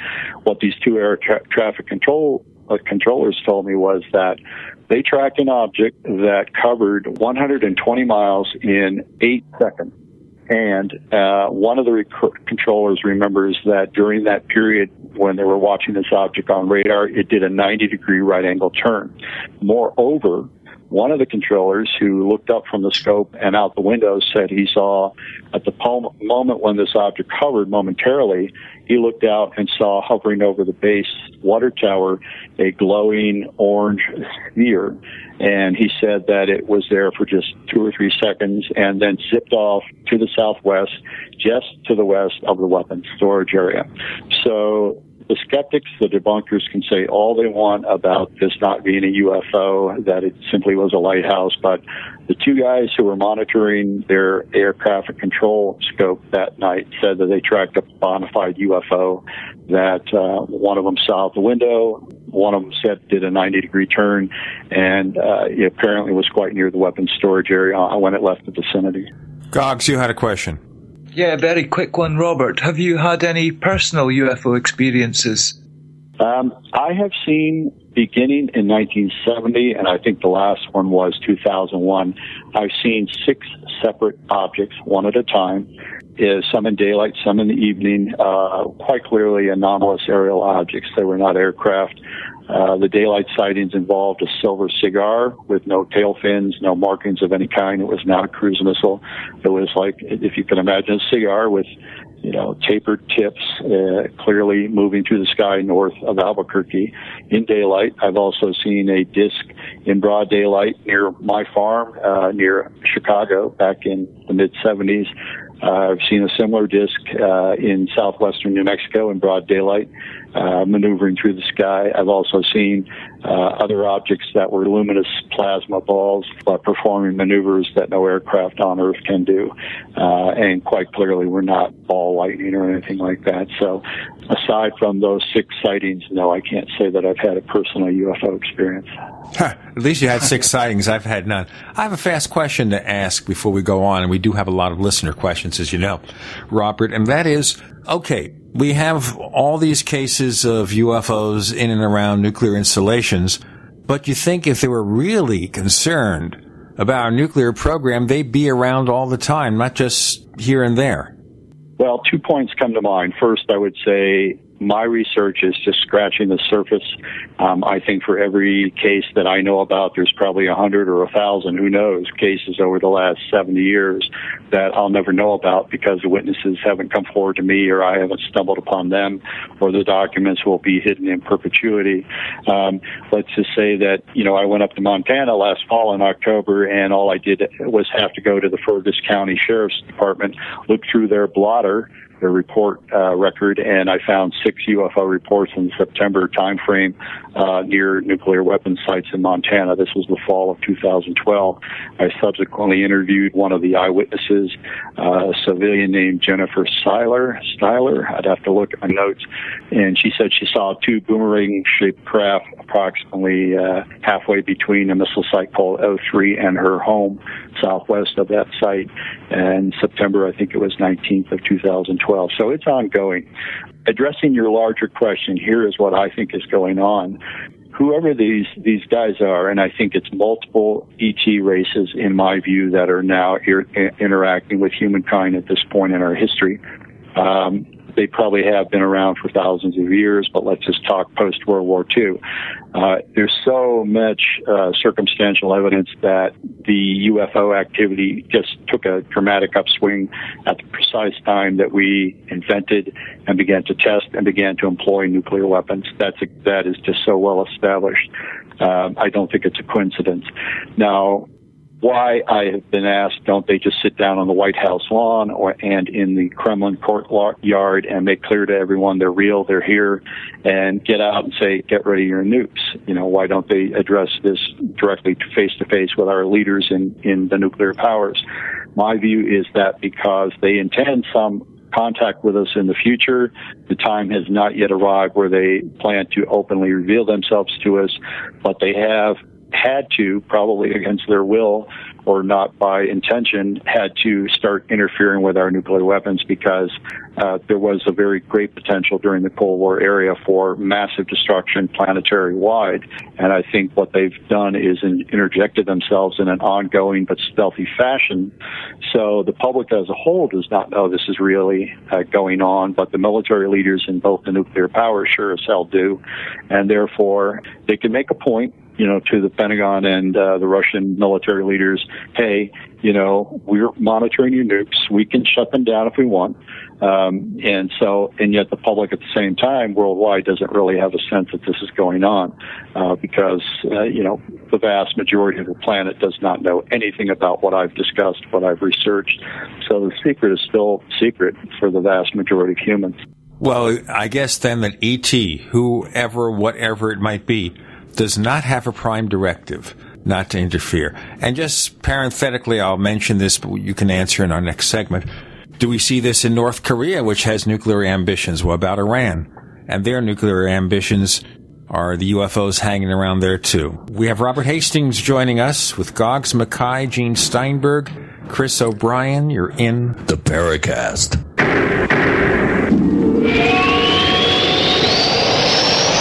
America's number one source for independent talk radio for over a decade. We are the GCN Radio Network. Graphic Converter is the image manipulation tool for the rest of us. It does not use any database. You get full control of all your files. Want to view the images of a folder? Drag it into Graphic Converter and a powerful browser opens up to show your image files. You could use it for slideshows. You could use it to import images from digital cameras or from scanners. Need to do some image editing? You can do that too in Graphic Converter. Also print catalogs. Convert from so many formats, I can't even list them. Download now to see if Graphic Converter is good for you, like one and a half million other users. Guess what? You could save money when you buy Graphic Converter. Use the coupon code Night Owl. Use the coupon code Night Owl to get a special price for Graphic Converter. Go to lemkesoft.com. That's L E M K E soft.com. Lemkesoft.com. L E M K E soft.com. There's been a disaster, and most of you don't even realize the terrible danger we're in. Alex Jones has warned you for years to get a good food storage. We thought the danger was drought, or food delivered to our gas tanks, or our food sold to other countries. or food so expensive that only those on food stamps and welfare could afford it. But we have just experienced the most effective way to lose your freedom, liberty, and security without even a fight government regulation. After a 160 year tradition of self reliance, the do it yourself and charitable Mormon food storage canneries in half the country are forced to shut down due to excessive government regulations. Grow your own food, more regulations. If you've ever been warned to get food while you can, this is it. Call 800 409 5633 or on the web, efoodsdirect.com slash Alex. That's 800-409-5633 or on the web, efoodsdirect.com slash Alex. Imagine waking one morning only to find your family shivering in the dark because you couldn't afford to pay your electric bill. That's closer than you think. You probably haven't heard about this yet because the liberal media has been suppressing what is fast becoming the most shocking news story of 2012.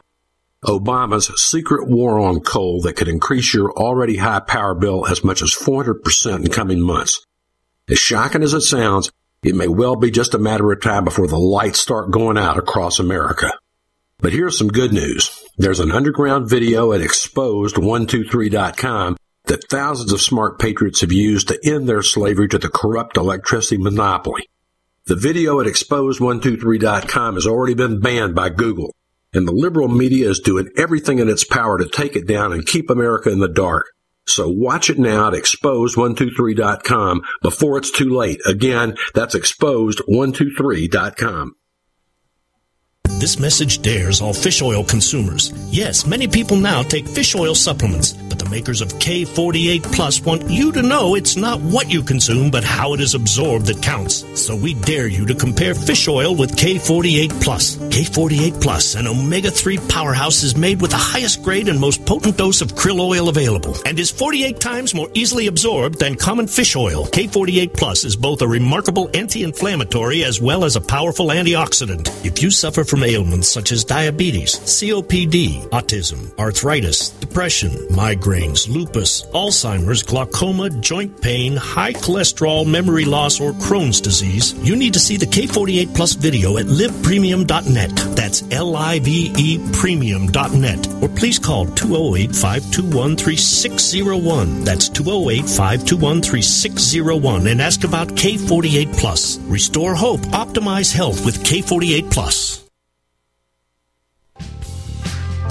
Hi, this is Nick Pope. You're listening to the Paracast. With Gene and Chris and Goggs, we got Robert Hastings, author of UFOs and Nukes, joining us. And I presume you might have a comment about my last statement before the break. Yeah, I've, I've got one before Robert chimed in. Chime in, Chris. I would think that a sizable percentage of unidentified objects flying around Iran has a U.S well, an invisible USA sticker on it. the problem with Iran and North Korea is the same problem with China. They're closed societies. Westerners have very little access to information, certainly relating to sensitive matters such as UFO incursions, let's say near near nuclear sites or military sites. So again, the same comment I made about China. I am aware of reports from both North Korea and Iran of UFO sightings. How credible those are, based on the articles I've read, they're not very credible reports. They're certainly not substantiated. While theoretically, I think, yeah, that's going on. The same thing with Israel. Israel, it's known, uh, has a, a nuclear site in the Negev desert. Within the past five years, I think it was, there were reports from the New York Times of an object being sighted above this, this plant in the Negev desert. I know its name is just escaping me at the moment. Uh, but anyway, it's their principal nuclear site. And there were reports in the New York Times and other papers of a, a spherical shaped object sighted hovering above this site. Dimona, it's called. But the reports spun it, and this may indeed have been the case, that this was simply a, a an errant balloon that got over the site. Based on the eyewitness descriptions, I think that's a less likely explanation. So this may have been a bona fide UFO, but apparently whatever it was was shot down by Israeli jets because it had violated the sensitive airspace. So again, to be redundant, theoretically, it's clear to me, I think, that anyone who has nukes is being monitored by UFOs. But finding reports in our own country, let alone a closed society like North Korea, is, is pretty tough. It's uh, yeah, virtually impossible, I would imagine. Yep. We have a lot of questions from our listeners, which they posted over at the question bank in the Paracast forum at forum.paracast.com. I know Robert is aware of most of those questions. We probably won't have time to ask all of them, but Chris will ask a short cross section. Let's start with that right now. Yeah, th- th- this is one that kind of sticks out uh, to me, Robert.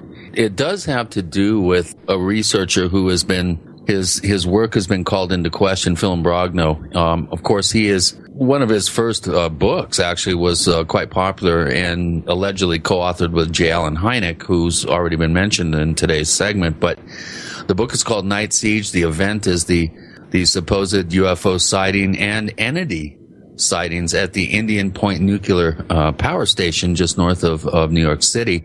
What do you know about that particular case? And do you, like I do, have a sense that possibly details were embellished? Multiple witnesses have independently reported that there was UFO activity at the Indian Point nuclear plant on the Hudson River back in the late 80s. So I think, I mean, they've independently discussed this in newspapers and on television programs. I've seen uh, witnesses who are driving up, you know, this parkway along the river north home and apparently one night thousands there were literally thousands of people who saw this thing because the traffic was so heavy cars were stopping you know large numbers of cars were stopping people were getting out and looking at this thing Unfortunately, uh, getting back to Philip Imbrogno, my understanding is there is no question that he forged both his military and his academic credentials.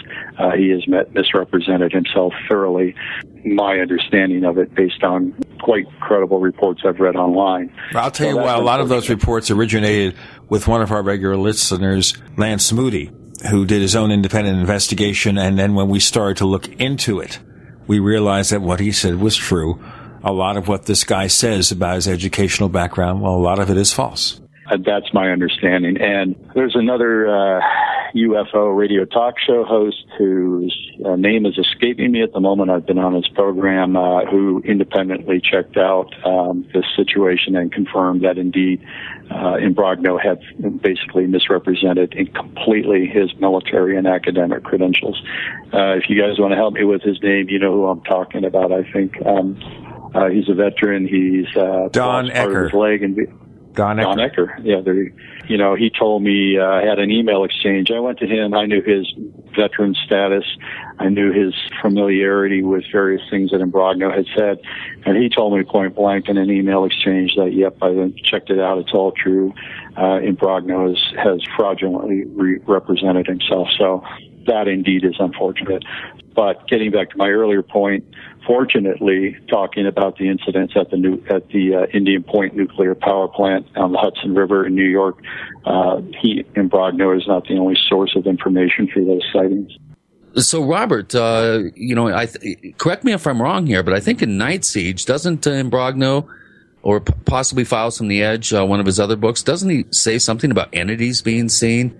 Uh, going through walls of buildings and that sort of thing. Do, do you recall any of that? Do you, do you give it any, any credence? I, I don't actually. I read the book. I read the book many years ago. I don't recall a specific reference to that. That's not to say that there wasn't one, but I don't recall. Before we go on, let me tell our listeners what the question bank is all about. The question bank is an area of our forum at forum.theparacast.com. That is forum.theparacast.com. It gives you a chance to ask a question of a forthcoming guest when we have enough warning. Sometimes we don't. All you have to do is visit us, forum.theparacast.com, sign up, join the forums. It's free. Your email box won't be inundated with spam either. We protect the people who join our forums. Sign up and post your own questions. Okay, well, we do have a lot of questions here in the question bank, and I, am glad that you've had a chance to answer uh, a number of them. But uh, do we have any independent confirmation of multiple missiles going offline? This is actually a question that Goggs wrote out, and uh, I seem to remember and recall from your book that uh, upwards of 50 missiles, I think, in one event may have been impacted by by some sort of incursion. Uh, do you, w- w- where do you stand on on the number of events that could have simultaneously occurred in, let's say, one flyover or one visitation? Um, before the incident you just mentioned in October of 2010 at F.E. Warren Air Force Base, where apparently 50 missiles were affected. Prior to that situation, which I'll discuss more in detail in a moment, uh, I was aware, unaware of any incident in, in where more than 10 missiles in a given flight, those are 10 missiles controlled by a single launch control capsule, had been affected, had gone down all at once. Uh, there are multiple uh, reports of that. Uh, the two best known ones were at Echo and Oscar flight in March of 67 at Malmstrom Air Force Base. And I've got articles about that at my website.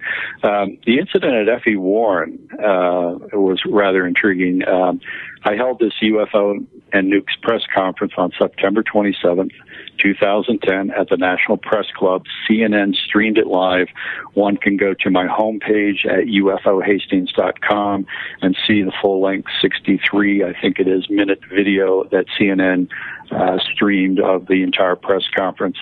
Um, not even a month later, on October 23rd, 2010, there was this report at the Atlantic website. It used to be the Atlantic magazine website. I don't know its proper name nowadays. Uh, a reporter named Marc Ambinder apparently got leaked information saying that the Air Force at F.E. Warren lost the ability to communicate with 50 of its missiles for 59 minutes was the story. However, given that I know about this ongoing activity at missile sites, I am shortly thereafter made some inquiries and I had a, an, a, well, actually retired Air Force missile targeting contact who had active duty contacts at F.E. Warren. Long story short, by late November, uh, not even a month after the incident, I had reports from eyewitnesses that missile maintenance teams who were out in the field trying to ascertain why the base couldn't communicate with 50 of its missiles, uh, five flights of missiles, uh, five launch capsules. Uh, they could not communicate back and forth, could not, uh, in effect, launch those missiles, could not be given the orders to. Um, it, I got independent testimony from missile maintenance persons out in the field that a huge cigar shaped object was sighted not only f- over a 59 minute period when the missiles were down, but during uh, the next two days. We have Robert Hastings who will finish that answer in our next segment because we got a lot more to cover with Gene, Chris, and Goggs. You're in the podcast. Are you tired of searching for great talk radio? Something more important. Search no more. We are the GCN Radio Network. Whether it's personal mail, whether it's business email, you want reliable, dependable delivery, freedom from spam, freedom from viruses. Well, Polaris Mail offers professional email hosting services for your personal or small business use. Each account uses 25 gigabytes of storage, an easy to use webmail interface, and full mobile sync. Sign up today for a 30 day free trial at polarismail.com, polarismail.com. So here's what happened. I was placing an order online. The site went down. It just stopped responding. It took hours before it returned, but I'd already placed the order with another company. If your site goes down, you could lose business. And if you have a business or personal site, you'll want to know it's easy to run and it will stay online. At iWeb, your site is hosted on one of the most reliable networks in the world. Check it out. iWeb.com. That's iWeb.com. What do you do when your propane runs out and you don't have a large amount of wood for cooking?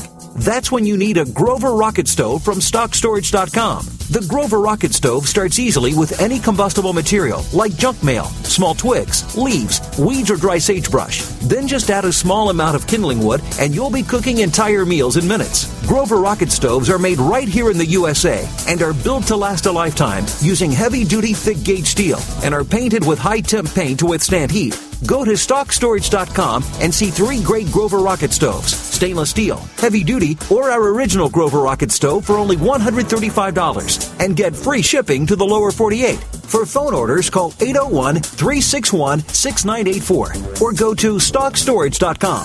That's 801 361 6984 or StockStorage.com. The original Grover Rocket Stove minimal wood use cooking stoves, available exclusively from StockStorage.com.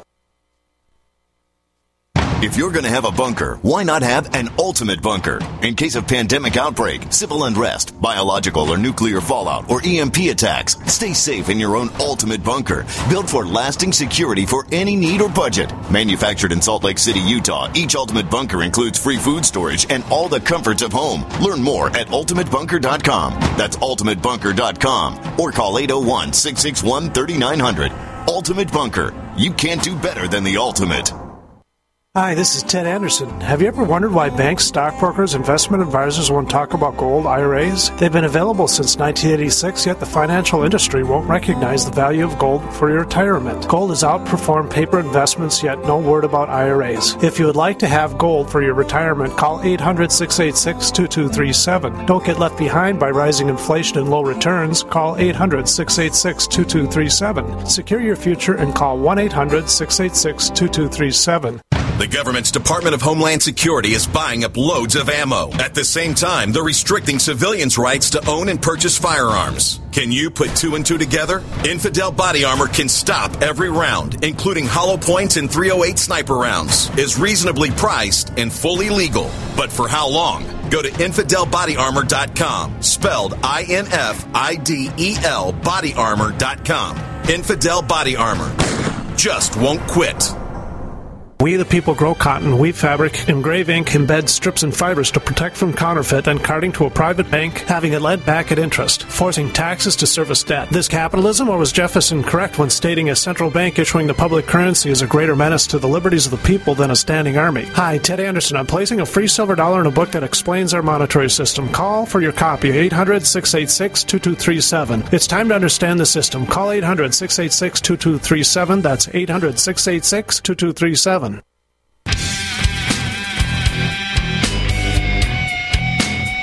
This is Kurt Sutherland, the author of UFO Mysteries, and you're listening to the Paracast. With Gene and Chris and Goggs. We have Robert Hastings, author of UFOs and Nukes. Robert, you were in the middle of an answer there, and of course, commercial considerations forced us to break, but now you can continue that answer. Uh, I was simply recapping what I know about the actual facts uh, involving the incident at, on October 23rd, 2010 at F.E. Warren Air Force Base. Uh, after this story was broken by the Atlantic website by reporter Marc Ambinder that the Air Force had lost allegedly uh, for 59 minutes the ability to communicate with five flights of missiles, 50 missiles. Therefore, in effect, bottom line, they could not be launched for that 59 minutes. I subsequently contacted someone uh, who has been mentioned in my book who provided information about his own UFO uh, incidents in the 70s at Ellsworth Air Force Base. The same individual had talked about, uh, well, made inquiries on my behalf of persons who were active duty missile maintenance personnel at FE Warren, uh, who told him point blank that uh, the teams that went out over a two day period, October 23, 24, 2010, to f- try to ascertain the problem, uh, why this communication snafu was going on and how to repair it, uh, multiple teams came back to the base and reported seeing a huge silver colored, dull metallic gray, silver colored cigar shaped object high above the missile field. And several teams independently came back and reported it. They said it did not have fins or a passenger gondola and no advertising on its side. It was not the Goodyear blimp. It was clearly a huge cigar shaped object. These persons also told my, told my uh, retired missile targeting contact that the missile maintenance commander held a squadron wide meeting and admonished uh, the members assembled there not to talk to anyone about what they had. Well, quote, the quote was the things they may or may not have seen in the sky, quote unquote. So quite clearly something more went on than just a prosaic computer chip issue, which is what the Air Force is officially chalking that problem up to. So it's ongoing. Uh, that's the last mass, what it seems to be a mass shutdown, uh, based on witness testimony, uh, eyewitness testimony. The one in Montana at Malmstrom this past fall in uh, September 2012, I interviewed probably a dozen locals, civilians at, in Roy, Montana, who told me that shortly after UFOs were sighted around the Oscar flight missiles September of last year, that suddenly there was a huge increase in the number of missile maintenance vans in the area around the town. The town is literally surrounded by missile sites, and also a dramatic increase in Air Force security police patrols. So, coincidentally or not, at the same time, the civilians were reporting to the sheriff's office that they were seeing UFOs near missile sites. Suddenly, according to several people in Roy, Montana, there was a dramatic increase in Air Force activity at those missile sites. Robert, if you can uh, confirm that uh, the the power supply and the electronics for each of these missiles if I believe is completely independent so that if the power fails in one, it will not adversely affect the others. So myself and Chris were just um, making the point that uh, for one missile to go down, that could go down for a number of reasons. But for two to go down simultaneously, you know, the chances of that are pretty low. But for, you know, several to go down, the odds just quickly become astronomical. And as Chris had says to me, regardless of the UFO question, just the fact of, say, 10 independent missiles going down all at once, even if they, uh, even if uh, the engineers don't believe a word of the UFO thing, they must be scratching their head thinking this just cannot happen. Mathematically, it's so unlikely. Uh, what, what can you say about that, Robert? All of that is entirely accurate. And uh, the missile maintenance people that I've talked to, the launch officers, the targeting people, uh, have all said just that the odds of 10 missiles going down at once is, is unheard of. I was on Larry King Live on July 18th, 2008 with uh, Robert Jamison, and, uh, among other people. He was a missile targeting officer who responded to the Oscar flight shutdown, which we now know it took place on March 24th, 1967. That was Bob Salas's flight of missiles. Uh, Bob Jamison said point blank on Larry King, they were told that UFOs had shut down the missiles and given instructions on what to do if they'd sighted a UFO out while they were out in the field, bringing them back online. Um, he says right on Larry King, I believe the odds, uh, you know, he walked into the, the control room, job control room, and saw all 10 missiles uh, lit up red at Oscar flight. All the other missile flights were bright green. So clearly all 10 missiles had gone down. And he said the odds of that happening are just, you know, astronomically against it. Further, uh, regarding the earlier incident at Echo Flight on March 16, 1967. Uh, the Boeing engineer, Boeing is the chief contractor for the Minuteman missile system, uh, the Boeing engineer in charge of the team sent to investigate why the Echo Flight went down 10 missiles at once, a man named Robert Kaminsky, wrote a letter to a researcher named Jim Klotz in 1997. It's posted at my website, in which he said to Klotz that they found no prosaic cause for the loss of these 10 missiles. He said, uh, this is Kaminsky saying to Klotz, he said that the Air Force came in and said, shut down your investigation. Um, he said that was unprecedented. It never occurred before or after. And he said further that his liaison personnel, Boeing Air Force liaisons, uh, told him that there were reports of UFO activity at the site uh, when the missiles went down. And all of this, again, comes from the man who headed the engineering team that the Air Force tasked and Boeing tasked with investigating the incident. So it took many years for him to come clean about that. Um, maybe no one asked him, but he certainly went on the record in 1997 that this was a UFO related shutdown. Chris, we got lots more questions. Oh boy, do we. Um, and this next one comes from probably the most uh, creative of our uh, posters here at uh, forum.theparacast.com. Creative in terms of his name. He calls himself Yeti Turds for Sale. Not sure what to make of that, Robert, but uh, moving right along. Uh, he has a, a, number of interesting questions, which uh, I'm going to ask through the remainder of our, our talk with you. But how many cases are you aware of in which the witnesses involved were physically affected in any manner? He says here, I'm thinking of the cases where experiencers displayed symptoms of radiation poisoning, the case where the guy had a burn mark on his body that was allegedly the pattern of some sort of exhaust grill. Are you aware, Robert, of any cases where missileers, security personnel, or um, others who may be at the site in the wrong place at the right time have been physically affected by some sort of flyover or uh, interaction with the uh, magnetic field or whatever that these objects uh, um, allegedly produce? Well, I'm racking my brain. Uh, you know, I've been interviewing people since 73. Uh, the book that came out in 2008 had interviews with about 90 of them. I don't, off the top of my head, recall anything like that. On the other hand, there are two instances that have been reported, one at Malmstrom in 67 at Echo Flight, the other one at Ellsworth Air Force Base in 78, where the people involved, both of them were targeting technicians, trying to bring the missiles up in terms of reprogramming the targeting information in the guidance systems. Um, in the case of Malmstrom, uh, Bob Salas had a lengthy conversation with someone he calls Mr. X uh, this person said that uh, he is not to be identified until his death, and therefore, even though I've worked with Bob Salas and we hosted this press conference together, I still do not know the identity of Mr. X.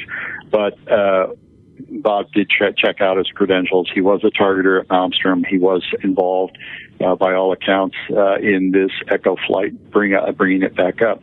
What he said was, he told Bob Salas was, uh, he was down doing his targeting work the guard topside at ground level starts screaming for him to come up, and eventually he goes up to the ground level. He's down in the missile silo, the underground silo, and both of them see this glowing orange object, sort of disc shaped, hovering, quote, not far out, that seemed to be sending out like waves of energy, almost you could feel on your body. Uh, they could feel on their body like it was what he called low frequency waves, I believe the term was used. Oddly, very strangely, he did not feel frightened by it, even though the guard was freaking out.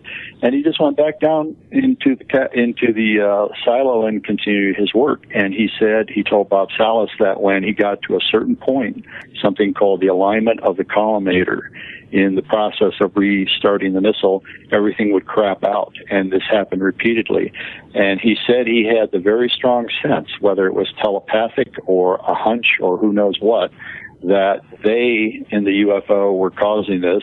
They were aware of the procedure um, in bringing up the missile. They knew where he was in the, the startup procedure, and they chose repeatedly at that point to indicate that they could shut down the, the, re, the restart process. That was this gentleman's interpretation of the event. I'll tell you what, let's get into the finish yeah. of this in a moment. We have Robert Hastings, author of UFOs and Nukes, joining us this week, our special guest panelist, Goggs Mackay. You're on with Gene and Chris. You're in the Paracast.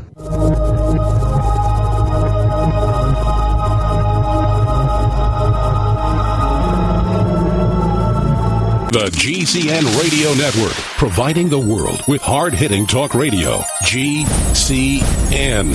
Great talk radio starts here. Hi, this is Ted Anderson. If you'd like to listen to GCN programs on the go, I have great news. GCN has created a Droid and iPhone application, and it's free. Just as easy as going to GCNlive.com, click on the banner, and download. Before you know it, you'll be listening to your favorite hard hitting GCN shows, live or on demand, right on your Droid or iPhone, 24 7 and on the go. So download the Droid and iPhone app free by clicking on the banner at GCNlive.com. Thanks again for listening to GCNlive.com. Again, that's GCNlive.com. We the people grow cotton, weave fabric, engrave ink, embed strips and fibers to protect from counterfeit, then carting to a private bank, having it lent back at interest, forcing taxes to service debt. This capitalism, or was Jefferson correct when stating a central bank issuing the public currency is a greater menace to the liberties of the people than a standing army? Ted Anderson, I'm placing a free silver dollar in a book that explains our monetary system. Call for your copy, 800 686 2237. It's time to understand the system. Call 800 686 2237. That's 800 686 2237. Gardeners, here comes another growing season, but don't use last year's soil. Maximize yields in your survival garden with EM1 from Teraganix. EM1 is an organic soil conditioner, fertilizer amendment, and compost accelerant that provides a broad spectrum of beneficial microorganisms, enzymes, trace minerals, vitamins, and various organic acids. EM1 helps regulate the soil's pH level and its soil microbes, improving moisture retention and drought tolerance. Remember last year's dry conditions? EM1 from Teraganix is safe, chemical free, and certified for use on all organic farms. It improves plant quality, size, color, flavor, and gives up to 20% more nutrient value in fruits and vegetables and greatly increases shelf life. And EM1 is so simple to use, just mix with water and apply. This year, prepare your crisis garden for maximum yields with EM1 from Teraganix.com. Order now at T E R A G A N I X.com or call toll free 866 369 3678. That's 866 369 3678. Teraganix, life's getting better.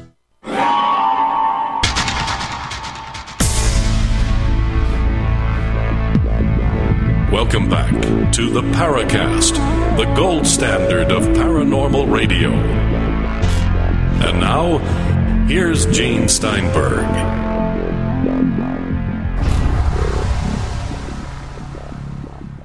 Before we get back to our guests, I want to ask you something.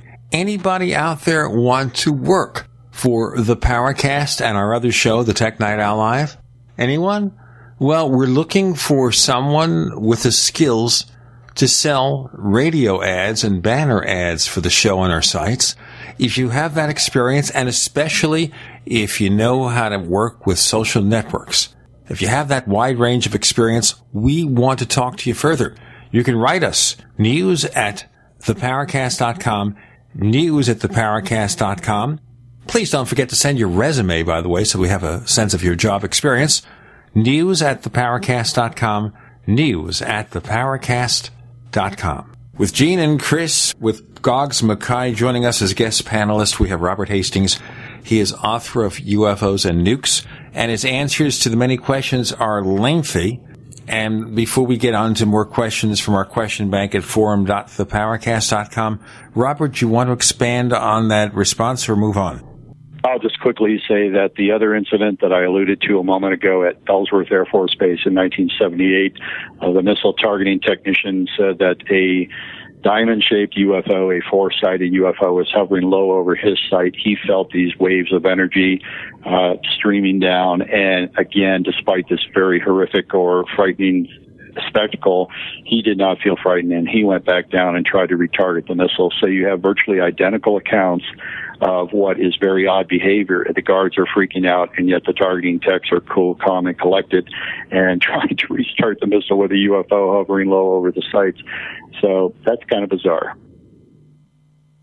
Well, I have a, a kind of a follow up question to that, and this comes from my long association now with um, uh, Ray Stanford.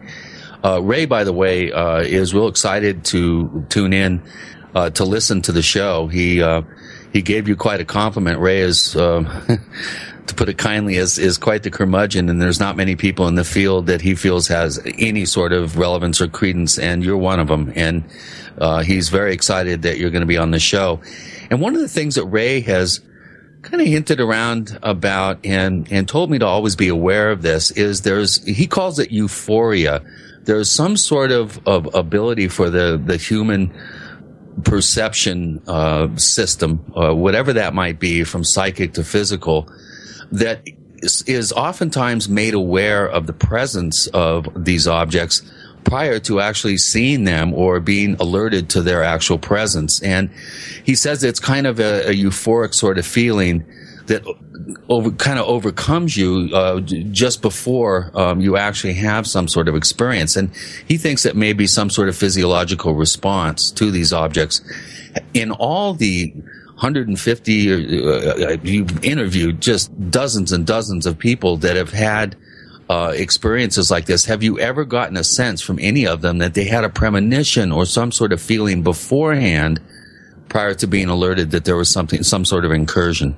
Um, I am aware of cases not involving the missileers, the missile cases where people have reported that. It's it's in the literature, so I'm aware of that.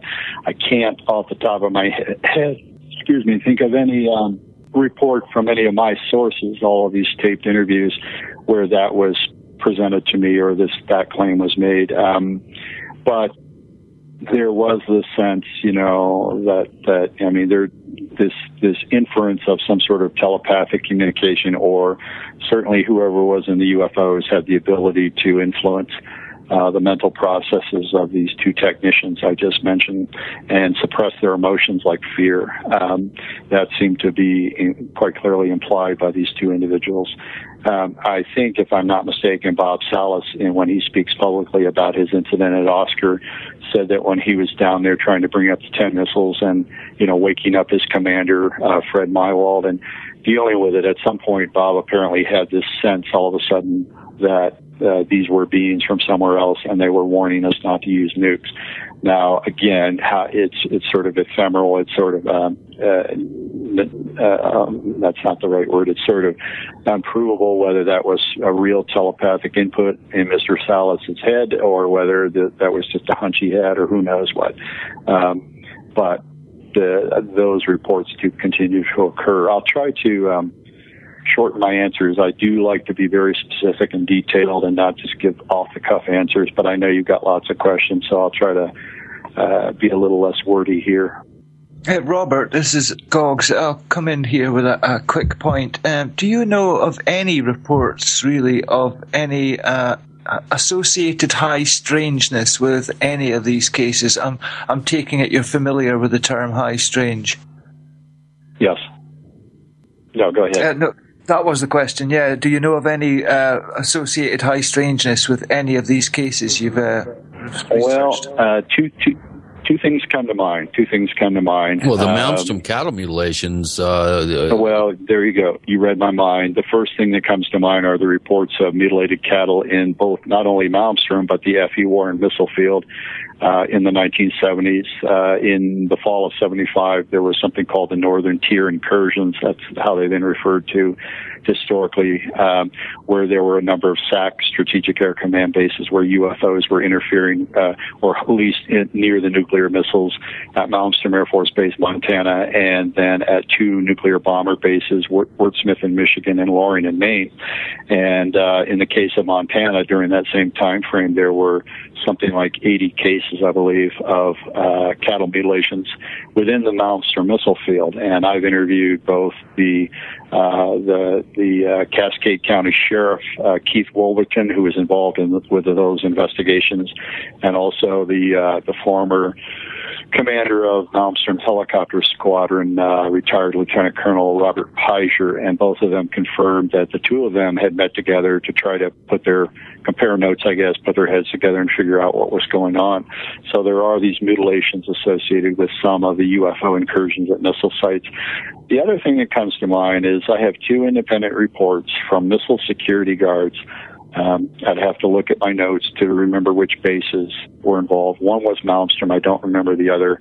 Where they were out at a missile site, there was an, a tripped alarm. There was the inference of a UFO presence, but they didn't see UFOs. But they were on their way back to the base, and it took them a lot longer to get back to the base than it should have. And they were out of radio contact, so there was this inference of uh, missing time, perhaps a close encounter, like an abduction experience uh, that these two former missile cops, Sky Cops, Missile Security Police, told me about independently. Um, so I, I, would certainly consider that a high incidence of high strangeness. We've also had uh, security personnel vehicles shut down uh, inexplicably and then power back up. That that should probably be that's correct noted as well. Um, you know, I, I, really hate to get into this and, and give it any sort of um, attention, but it, I think it's important to to look at some of the pushback and blowback uh, pertaining to your work, and that is this James Carlson character and and his dad Eric. Um, I do have a couple of, of questions relating to that. Um, at the par- forum.theparacast.com, but I, I would like to just get a sense from you first of all, maybe give a, a, just a quick overview of uh, James Carlson's sort of vendetta. I mean, I for the life of me, I don't know, you know what what the motivation is here, but perhaps you might address uh, James and his dad Eric's uh, uh, problems with your with your work and and and give us a sense possibly what the motivation could be because your your work is so well documented that it's it's really difficult to to talk about the one or two people that have come out and said, well, this is all a bunch of BS and blah, blah, blah. Um, why don't you give us your thinking about James Carlson? And I'll tell you, before we do that, we're going to have a break in a moment, and I'd rather give Robert a full segment to respond to this. It's a very complicated issue, as do any of these things end up or turn out to be. Listeners, on our next episode of the Paracast, we will feature author and investigative reporter Leslie Kean and also Robert Halt, who, as you have just heard, was a key figure in the Rendlesham UFO case. Questions open in the question bank at forum.theparacast.com if you really want to participate. But today we're talking to Robert Hastings. He's author of UFOs and Nukes. Our guest panelist is Goggs Mackay with Gene and Chris. You're in the Paracast.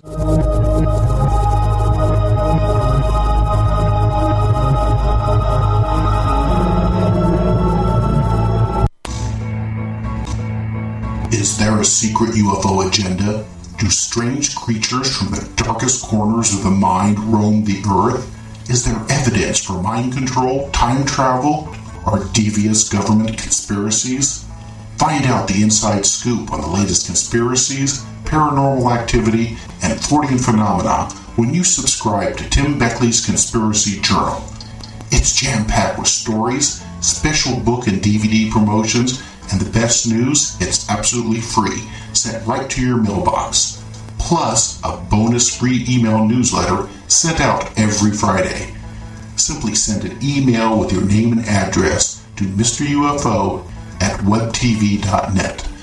That's Mr. UFO at webtv.net.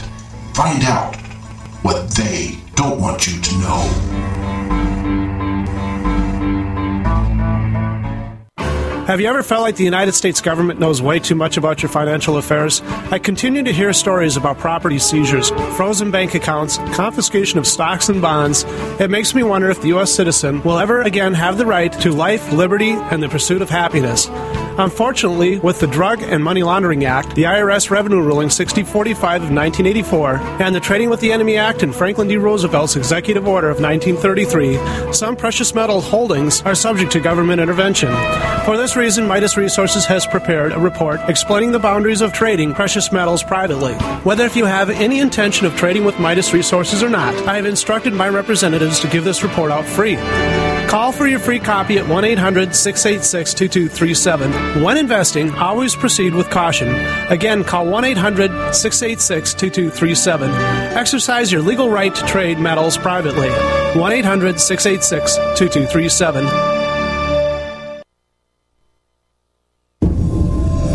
You've seen them on Doomsday Preppers. You've seen them on network television, Shipping Wars, and the History Channel. Now, now, the strongest shelters money can buy are here. Atlas Survival Shelters. Made in America from 10 foot diameter galvanized corrugated pipe up to 11 times stronger than square box shelters and built to last up to 200 years. And you won't believe the amenities. Atlas shelters contain microwaves, refrigerators, big screen TVs, water tanks, septic systems, bulletproof hatches, and much more. Virtually everything you have at home, just buried 20 feet deep and bomb proof. See the amazing Atlas Survival Shelters at atlassurvivalshelters.com or call 1 855 4 Bunker. That's 855 4 B U N K E R or atlassurvivalshelters.com. Financing now available. Atlas Survival Shelters. Better prepared than scared.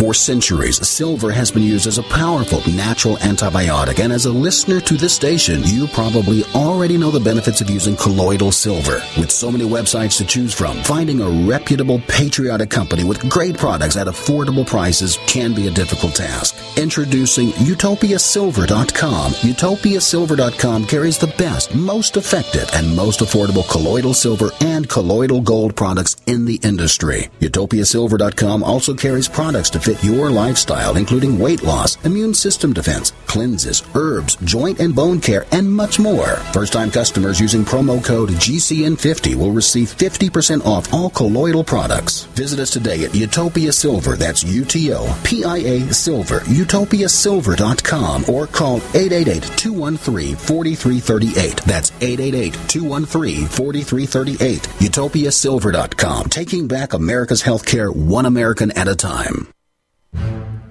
We'd like to hear from you. If you have a comment or question about the Paracast, send it to news at theparacast.com. That's news at theparacast.com.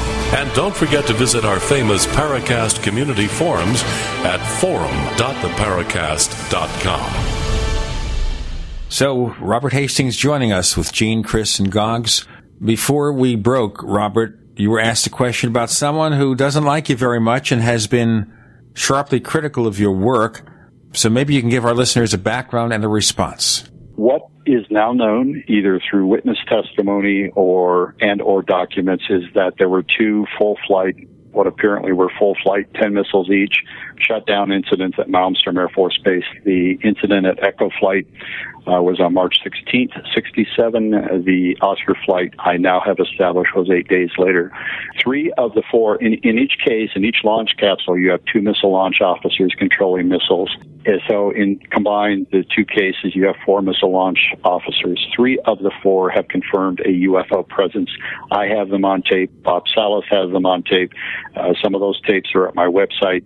The one holdout officer who won't admit that there was any UFO involvement is James Carlson's father, Eric, who was the commander at the Echo Flight site. Despite taped conversations, three hours worth at my website, where the deputy commander, now retired Colonel Walter Figel, confirms that he did indeed, despite what James Carlson claims to the contrary, uh, Figel did receive a telephone uh, call from a guard out at one of the Echo sites in which he described a round object hovering directly over one of the sites. Uh, James has continually misrepresented that conversation. He's gone so far as to say that I've doctored the tapes. I'm offering, you know, any audio expert access to the tapes, and if there's any evidence of fraud, those persons could find it.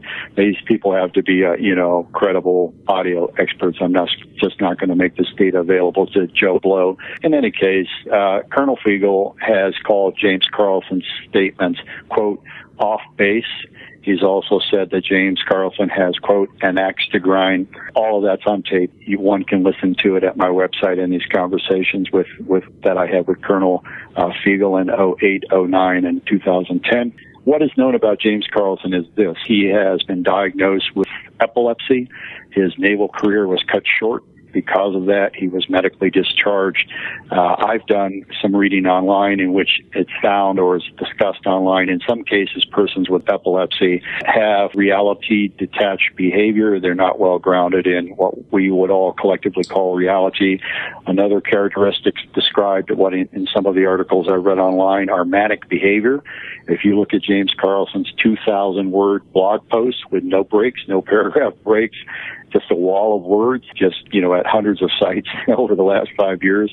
One could say that's manic behavior. So I don't know if James problems, diagnosed problems, self-admitted brain condition, epileptic related problems are the origin for his inability to grapple with the truth, the facts, or whether he's, you know, just um, an unethical person because he continually represents the witness's tape testimony. I don't know what the bottom line is. All I know is that if one looks at what he says, reads what he says, and then compares with, with what the witnesses actually say on tape, available at my website. You'll see it's day and night, and that Carlson misrepresents what the eyewitnesses said. I think that kind of sums it up uh, well. I had no idea that James Carlson had uh, been discharged from the Navy uh, because of medical conditions, as you described. Uh, that may go. I read it on his own blog. that goes a long way in my mind to maybe describe uh, what is clearly manic behavior. Well, moving right along, uh, you know, actually, Robert, as is quite a compliment to your work, that would be the only detractor that I have ever even heard about, let alone uh, had any sort of uh, information about, and that uh, in this field, which is filled with uh, infighting and detractors, that's to be uh, as Teflon as you've been uh, over the years uh, is quite a testament to your meticulous documentation, and I want to be the first to congratulate you on uh, such a fine job that you've done over the years, and really dotting your I's and crossing your T's. And uh, if that's the only logjam in the works, uh, you know, I don't even think it should be there. But anyway, moving along. Another question we have here. Well, from- before we before we move along, let me let me interject one other point here first of all, I consider myself merely the messenger for these witnesses. These ex-military people are the people who deserve public praise. I'm just driven to do what I do. I can't explain why, but I'm trying to do as best a job, as good a job as possible. But I'm just the messenger for people who are involved in these incidents. Now, the other thing I'll quickly say is Carlson, you know, is unique in terms of the, the nature of his criticisms and the complete misrepresentation of taped audio evidence and all that. I mean, he's just totally out in left field. But there are debunkers, there are skeptics, and what I would like to quickly say is um, the the chief chief skeptic group used to be called CSICOP. It's now called CSI. The late Philip Klass was its leading UFO debunker. James Oberg is another one. They publish a magazine called Skeptical Inquirer. The editor of that magazine is Kendrick Frazier. And some 25 years ago, when I went out on the lecture circuit, I, uh, you know, shortly after I went out, I began investigating why this group was so adamantly anti-UFO and misrepresenting the facts. And what I found was this, you know, all my material deals with nuclear weapons related cases. What I found out pretty quickly was the editor, longtime editor of Skeptical Inquirer magazine, Kendrick Frazier, worked for over 20 years as a public relations specialist for Sandia National Labs, one of the leading nuclear labs in the U.S. You can look high and low, and you won't find that in that magazine, and yet that is a fact. And I published that that fact in my book. James Oberg, who is a debunker of UFOs, claims publicly they don't exist. There's no cover up. When a man named Bob Jacobs, Dr. Bob Jacobs, leaked information about the so-called Big Sur case uh, the apparent shoot down of a dummy nuclear warhead by a UFO that was all captured on film, according to Jacobs and another Air Force officer named Major Florenz Mansmann. James Oberg privately wrote to Jacobs and chastised him for releasing, quote, top secret information, excuse me, top secret UFO data is the exact phrase that appeared in Jacob, in, uh, Oberg's letter to Jacobs. Wow. Now, apparently, you know, so yeah, quite, quite at variance to his public public persona as a as a UFO debunker. Um, apparently, Oberg thought that uh, you know he would be intimidated. Jacobs would you know shrivel up and crawl back into a hole or something. Jacobs published portions of that letter and just exposed Oberg's duplicity. Uh, he also was written to by Philip Klass, who said quite intentionally, uh, "I can provide references, Dr. Jacobs, of my credibility as UFO researcher," and he named as references uh, Admiral Bobby Inman and General Daniel Graham, who have had various jobs with CIA and NSA over the years. So again, it was quite clearly an effort to attempt to intimidate Dr. Jacobs into silence after he broke the Big Sur UFO story. Uh, Jacobs again, being J. Bob Jacobs, God bless him, he threw it back in their face and published Klass's letter, uh, where he was citing as references, you know, two of the top intelligence officers in the U.S. government after decades of denying that he, he was a government agent. So when you look behind the scenes, if you kind of lift the cover on this particular group of quote skeptics, you find all this BS going on. So quite clearly, these guys are more than they appear to be, more than they attempt to present themselves as. Oh, we can't have too much of that.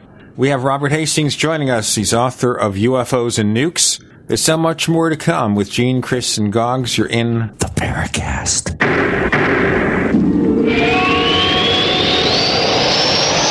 America's number one source for independent talk radio for over a decade.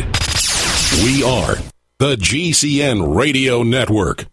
Graphic Converter is the image manipulation tool for the rest of us. It does not use any database. You get full control of all your files. Want to view the images of a folder? Drag it into Graphic Converter and a powerful browser opens up to show your image files. You could use it for slideshows. You could use it to import images from digital cameras or from scanners. Need to do some image editing? You can do that too in Graphic Converter. Also print catalogs. Convert from so many formats I can't even list them. Download now to see if Graphic Converter is good for you, like one and a half million other users. Guess what? You could save money when you buy Graphic Converter. Use the coupon code Night Owl. Use the coupon code Night Owl to get a special price for Graphic Converter. Go to lemkesoft.com. That's L E M K E soft.com. Lemkesoft.com. L E M K E soft.com.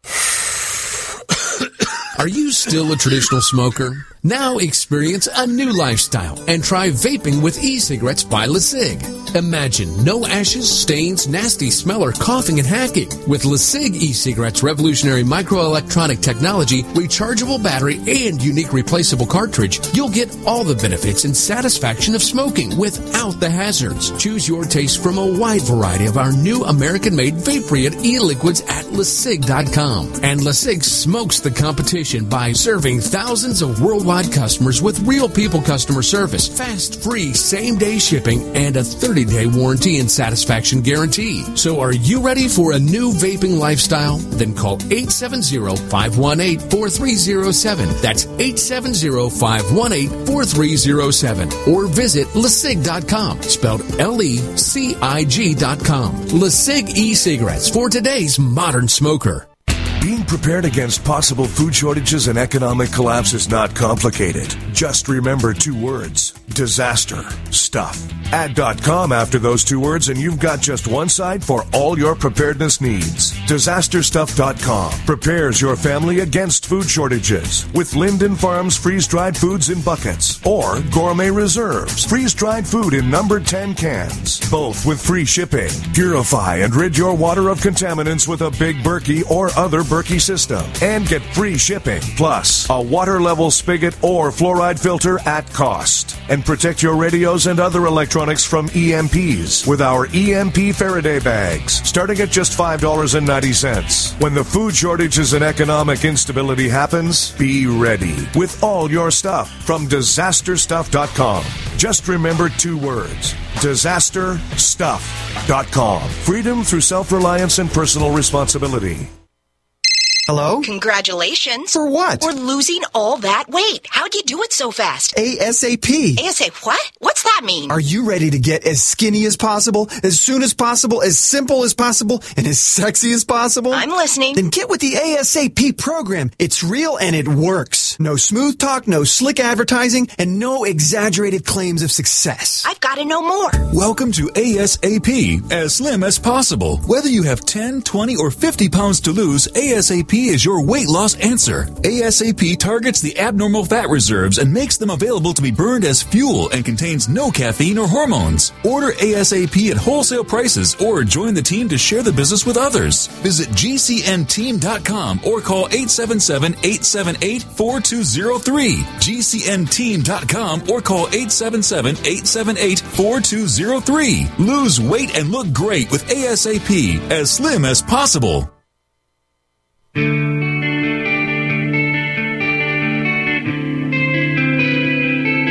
is Jerome Clark, author of the UFO Encyclopedia and other books. You're listening to the Paracast.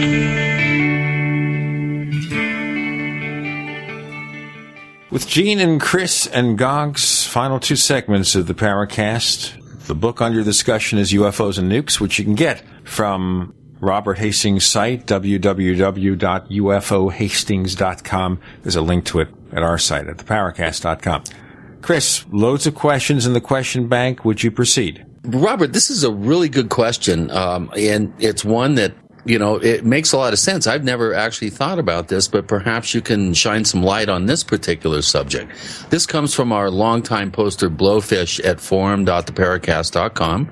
And it's uh, the following. Robert, how many accounts of military aircraft have been seen, or military aircraft carrying nuclear weapons? Um, do we have any sort of reports of UFO activity interested in those flights? Let me devote about 30 seconds to following up on what Gene just said about my book. It is self-published. It is available at my website, ufohastings.com, for $23.95, 600-page book. Now, scalpers buy it and resell it on Amazon for 85 bucks. So if you have deep pockets, go straight to Amazon. If you want to be sensible about this, go straight to my website and order the book. Your question related to UFO activity near military aircraft carrying nuclear weapons. I am aware of a handful of cases. I'm sure there are a great many more. However, uh, one of them that has come to light uh, was presented publicly by Barry Greenwood and Larry Fawcett in their book Clear Intent. It was really the first book devoted to nuclear weapons UFO activity. Uh, it was published, I believe, in 1981. Anyway, in Clear Intent, uh, they cite Keith Wolverton, the then sheriff of Cascade County, describing information relating to a sighting uh, of a B-52 coming in on a bomb run. There's a site northwest of Great Falls called Freezout Lake where they do uh, simulated bomb runs. B-52s come in low and open their bomb bay doors and all that. And apparently a fish and game employee saw one of these maneuvers, uh, and a small glowing globular shaped object, a ball of light came and suddenly attached itself to the aircraft momentarily and then raced away. And according to Keith Wolverton, uh, contacts he had at the base said that the aircraft's radar went haywire when this object apparently attached itself to the bomber. I'm aware of a handful of other reports. I, I find it interesting. The missileers, the nuclear missile people, talk to me more often than not, whereas the bomber pilots or uh, the B-52 crews just really don't want to have anything to do with me, and I'm not sure why that is. But they're very suspicious of my intentions. I, I get very few of them to open up about incidents involving UFO activity, you know, during B-52 sorties or whatever there is recently, and I'm trying to get this person to go on the record. There was a report in MUFON about two years ago from a man who was a security policeman at Ramey Air Force Base in Puerto Rico during the Cuban Missile Crisis in October of 62 who said this disc-shaped object in sort of a cloud, a plasma cloud, appeared over the base, hovered over the B-52 alert area where the loaded, B, you know, nuclear weapons bombers were already poised for takeoff, hovered over the alert area, and then moved on to the U-2 spy plane hangar before moving away. Now, uh, I've done some cursory checking. I think that story is legitimate, and so you would have another case involving UFO activity at a bomber base. That's that's news to me, boy. That's very interesting. You know, these Montana cases keep coming uh, coming back here, and of course you know, I'm doing a book right now on the um, the cattle mutilation phenomenon and actually human humankind's relationship with cattle. And Montana does figure prominent, prominently in this. And uh, you know, thank you very much for reminding me to uh, to really dig uh, extra deep in some of these uh, these cases. You've really you've really kind of put a bee in my bonnet about this. Uh, you know, I think having attendant phenomena like like cattle mutilation cases or reports, I should say more accurately, around uh, Malmstrom and, and and other bases where these uh, these uh, potential incursions or, or, you know whatever you want to call them flyovers and manipulation of uh, of of electronic gear on missile sites. I mean, it, it just makes you wonder about agendas. And there's a number of questions on, on, on the forum here about, you know, what the possible agendas are. And one thing that's always struck me is if we're dealing with something that's extraterrestrial that's coming here and sort of, as you put, a wagging their finger at us, um, you know, that's one thing. But if we're dealing with something that may have been here as long as we have, I would think that nuclear weapons and uh, the possibility of irradiating the planet would put them uh, in jeopardy as well. What are your thoughts about some other tenant in the building possibly uh, being interested in these sites and showing up? What is your thinking on that? I mean, are you an ETH guy? Or you don't really kind of mention, you know, extraterrestrials or the word alien. You're very um, conservative, I guess, in how you language uh, a lot of these uh, accounts and reports. What are your personal feelings? Do you think we're dealing with something off planet? Um, my personal opinion, based on having studied this for 40 years, is that these are ETs, beings from other worlds.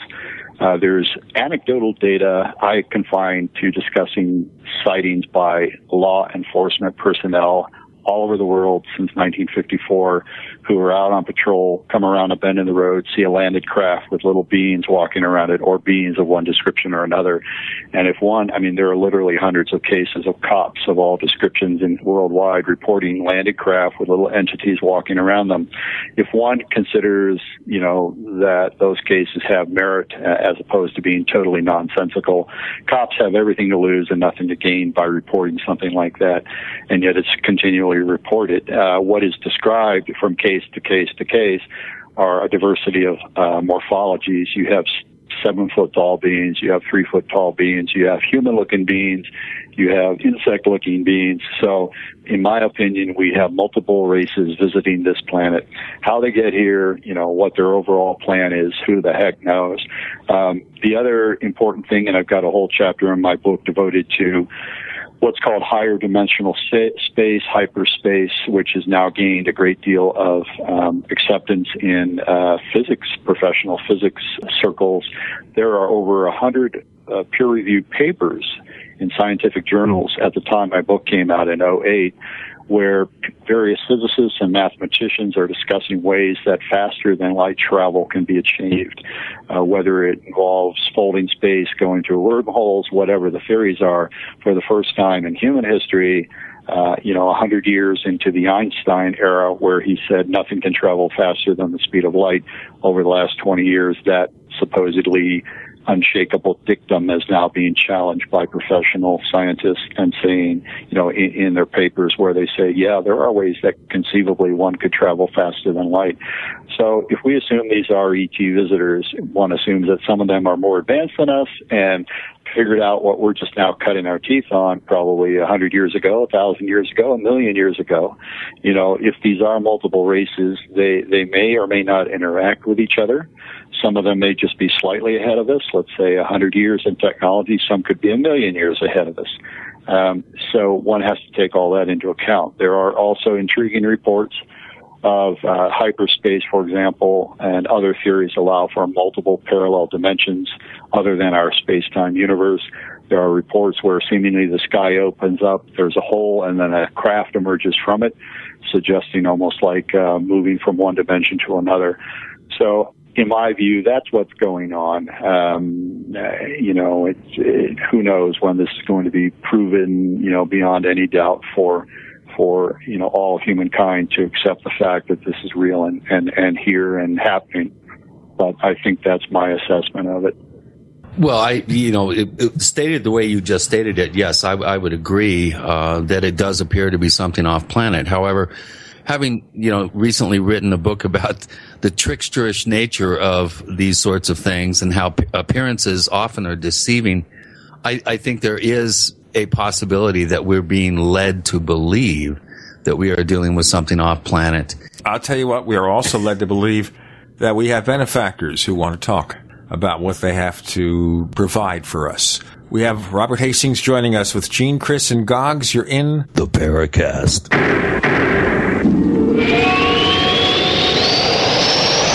Are you tired of searching for great talk radio? Something more important. Search no more. We are the GCN Radio Network. If you want to get your website online and you need reliable service, first class service at the lowest possible price, there's only one place to go. Well, DreamHost has a special promotion with our show where they'll offer you unlimited disk space, unlimited bandwidth, one click web apps such as WordPress, 24 7 support. You can save over $55. You want to know how? Go to dreamhost.com slash radio, dreamhost.com slash radio. Whether whether it's personal mail, whether it's business email, you want reliable, dependable delivery, freedom from spam, freedom from viruses. Well, Polaris Mail offers professional email hosting services for your personal or small business use. Each account uses 25 gigabytes of storage, an easy to use webmail interface, and full mobile sync. Sign up today for a 30 day free trial at polarismail.com, polarismail.com.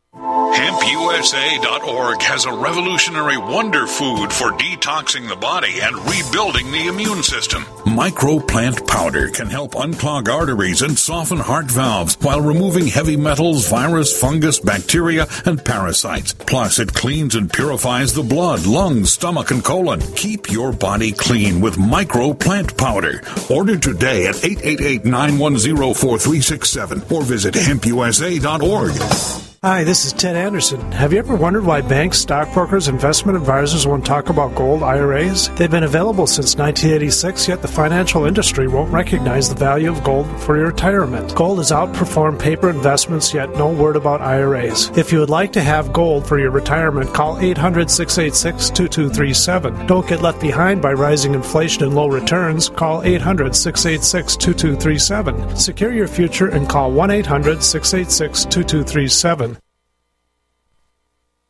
What's safer and cheaper than prescription drugs? Glad you asked.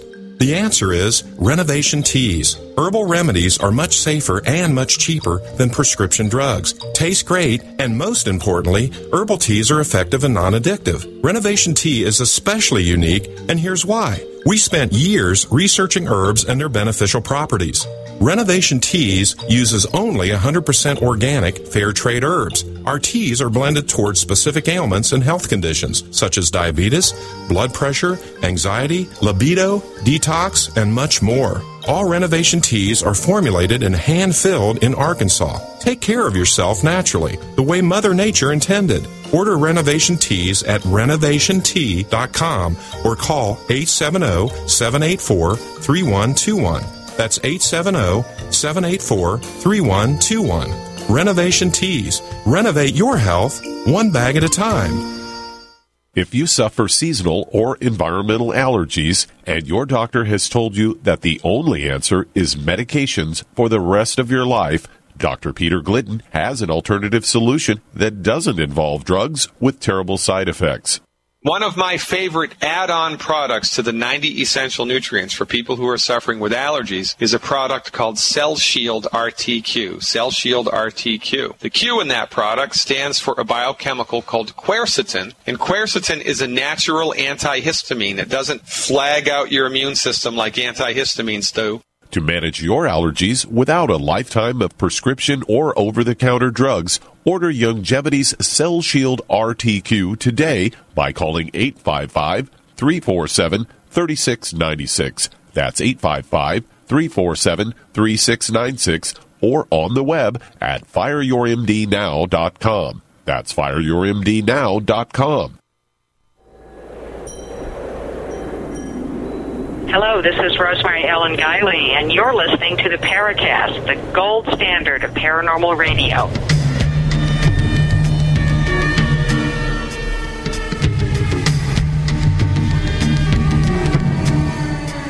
With Gene, Chris, and Goggs on the Paracast, we have Robert Hastings, author of UFO and Nukes. Let me remind you then that the best place to buy Robert's book is at his site. We do have a link over at theparacast.com. So you go there to buy the book. This way, the scalpers do not profit. This way, all the money goes to him, and that's the way to do it. In any case, Chris raised a particular point of view about the UFO phenomenon and possible causes. Robert, you want to get into that? Um, I'm aware of what is called the trickster phenomenon, where there seems to be some sort of deception going on. Um, you know, in, has been reported in cultures. For example, I've lived in the Southwest for the last 25 years, um, and where possible, where it's it's it's feasible for me to do it, I engage in discussions with Native Americans of one tribe or another about their views on all of this, and they all have trickster myths about uh, entities doing things that fool humans into thinking one thing or another. I think that's what Chris is alluding to. Um, some of these Indian tribes, I'll quickly say, are uh, their their uh, collective uh, wisdom about you what we would call UFOs um, is held as a closely guarded secret, and they do not discuss it with outsiders. And these people I've raised the issue with very politely tell me just that. Other tribes, uh, in particular the Navajo, I've talked to another number of Navajo people who say uh, quite openly, yeah, you know, we know about UFOs. You know, people of my grandfather's generation think they're spiritual beings, but people of my generation, you know, guys in his 30s or whatever, think they're beings from other worlds. And there's really no hard and fast um, prohibition to having either view within the tribe, is what I've been led to believe. So it, it's it's a multifaceted phenomenon, and uh, I've confined uh, myself to the nuts and bolts cases um, where you have radar data. Hopefully, you have multiple eyewitnesses. You have apparent physical effects in terms of weapons being shut down when, the, when these objects are present. But um, you know, I'm aware, and my personal reading of the topic and communicating with other human beings is this is a very complex problem. We're not going to get to the bottom of what we call UFOs are anytime soon. Yeah, Robert Goggs here. Um, is your research uh, in nukes and UFOs ongoing? And if or if not, um, is what other uh, areas do, do do you research regarding UFOs? It is ongoing. Um, this may or may not be a good thing, but when I get up in the morning, it's on my mind. When I go to bed, it's on my mind. And um, I think if I'm going to make any meaningful contribution to the, the, the collective knowledge base, I need to confine myself to this particular subtopic. Uh, I think it's important, obviously, given the recent history of humankind, where we now have weapons that can take us out and destroy the environmental integrity of the planet for a long time. I think this is a very significant um, aspect to why we have UFO activity to the degree that we do in the last 70 years. So I think that's that's a large enough plateful right there to deal with for any one person. So I devote my time to that. It is ongoing. Um, I'm 63 now. I'm slowing down. I can't sit at the computer or make calls for eight hours a day every day like I used to, but um, I'm still digging into it, and it's it's endlessly fascinating. Um, you know, when I post press releases, when I'm on uh, CNN or do programs like this one, um, I invariably get contacted by people who are ex-military. Every now and then I get some jerk who's a liar and he's quite quickly exposed as a liar, but most of those people are sincere and have something to tell me and I encourage them to contact me at UFO Hastings at AOL.com, AOL.com, UFO Hastings at AOL.com. Uh, very quickly, if there's a veteran who wants to talk to me, uh, I will say, I'm going to need your DD 214 to verify that you were at the bases you said you were at those time frames when you described your UFO experiences to me. But once we get beyond that, I'm very interested in what you have to say. Just before Goggs comes in with another comment, are you contacted by people who claim to have military experience but don't? Uh, rarely, as I said a moment ago. Yeah, um, there are people who I can tell just right off.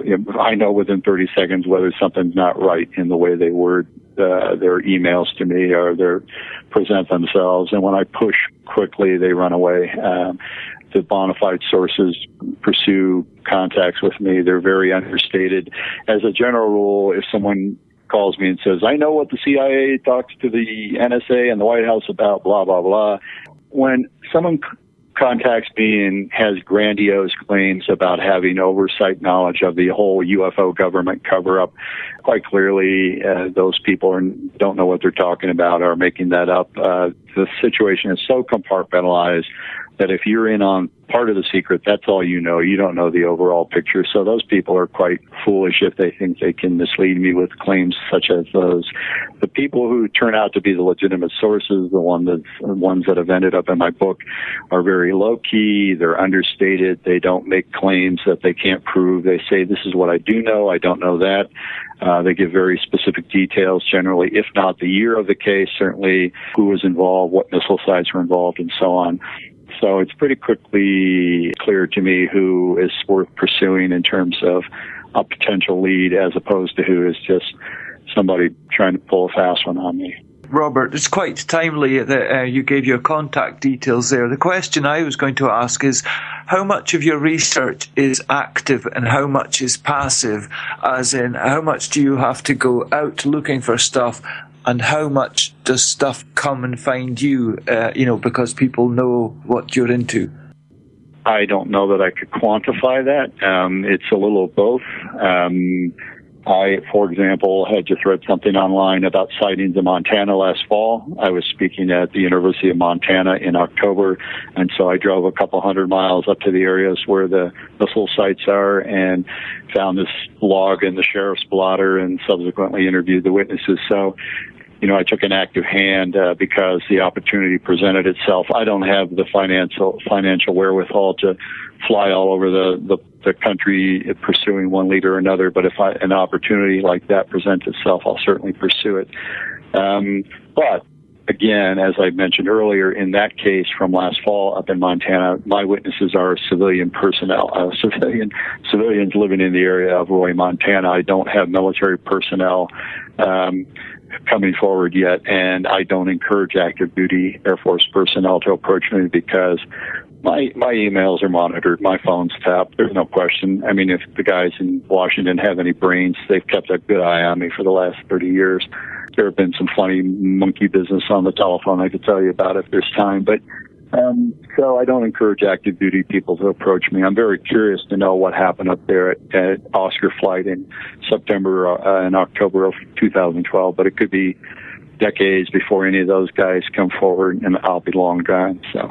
So, how do you think here people react with regard to the story that, and we mentioned at the beginning of our show, that the government went after the AP for alleged leaks that might relate to some kind of military whistleblower? I'm aware of the story. I just saw it on CNN earlier today. I don't know what to say. And it's nothing. Nothing is black or white. Um, I think there are legitimate cases where any given administration has to know for example, a terrorist related leak, I don't have a problem with uh, them nosing into that. On the other hand, the Constitution does guarantee privacy, and so the people that argue, such as myself, who've had problems with telephone issues and email issues quite clearly, someone monitoring my activities, you know, constitutionally there is a question whether anyone should have the right to do that. So it's pushed back and forth, uh, you know, it's give and take, and uh, it's it's not cut and dried by any means. Robert, tell our listeners where they can get more information about what you do. My website is ufohastings.com. Uh, on the homepage, there is this CNN streaming of my press conference. You'll see seven Air Force veterans talking about UFOs, monitoring, and even tampering with nuclear weapons. If you go to my documents page, you'll find a number of documents corroborating UFO activity at nuclear weapons sites since the 1940s onward. And if you go to my book page, you can order my book uh, directly from my site without having to pay exorbitant rates at Amazon when scalpers try to resell it. Okay, you can find us at theparacast.com. On Twitter, we are the Paracast, and we have a Paracast fan club over at Facebook. Chris' site is OurStrangePlanet.com. So we've had Goggs Mackay as our guest panelists with Gene Steinberg and Chris O'Brien. Robert Hastings, thanks for joining us this week on the Paracast. Thanks, Robert. Thank you.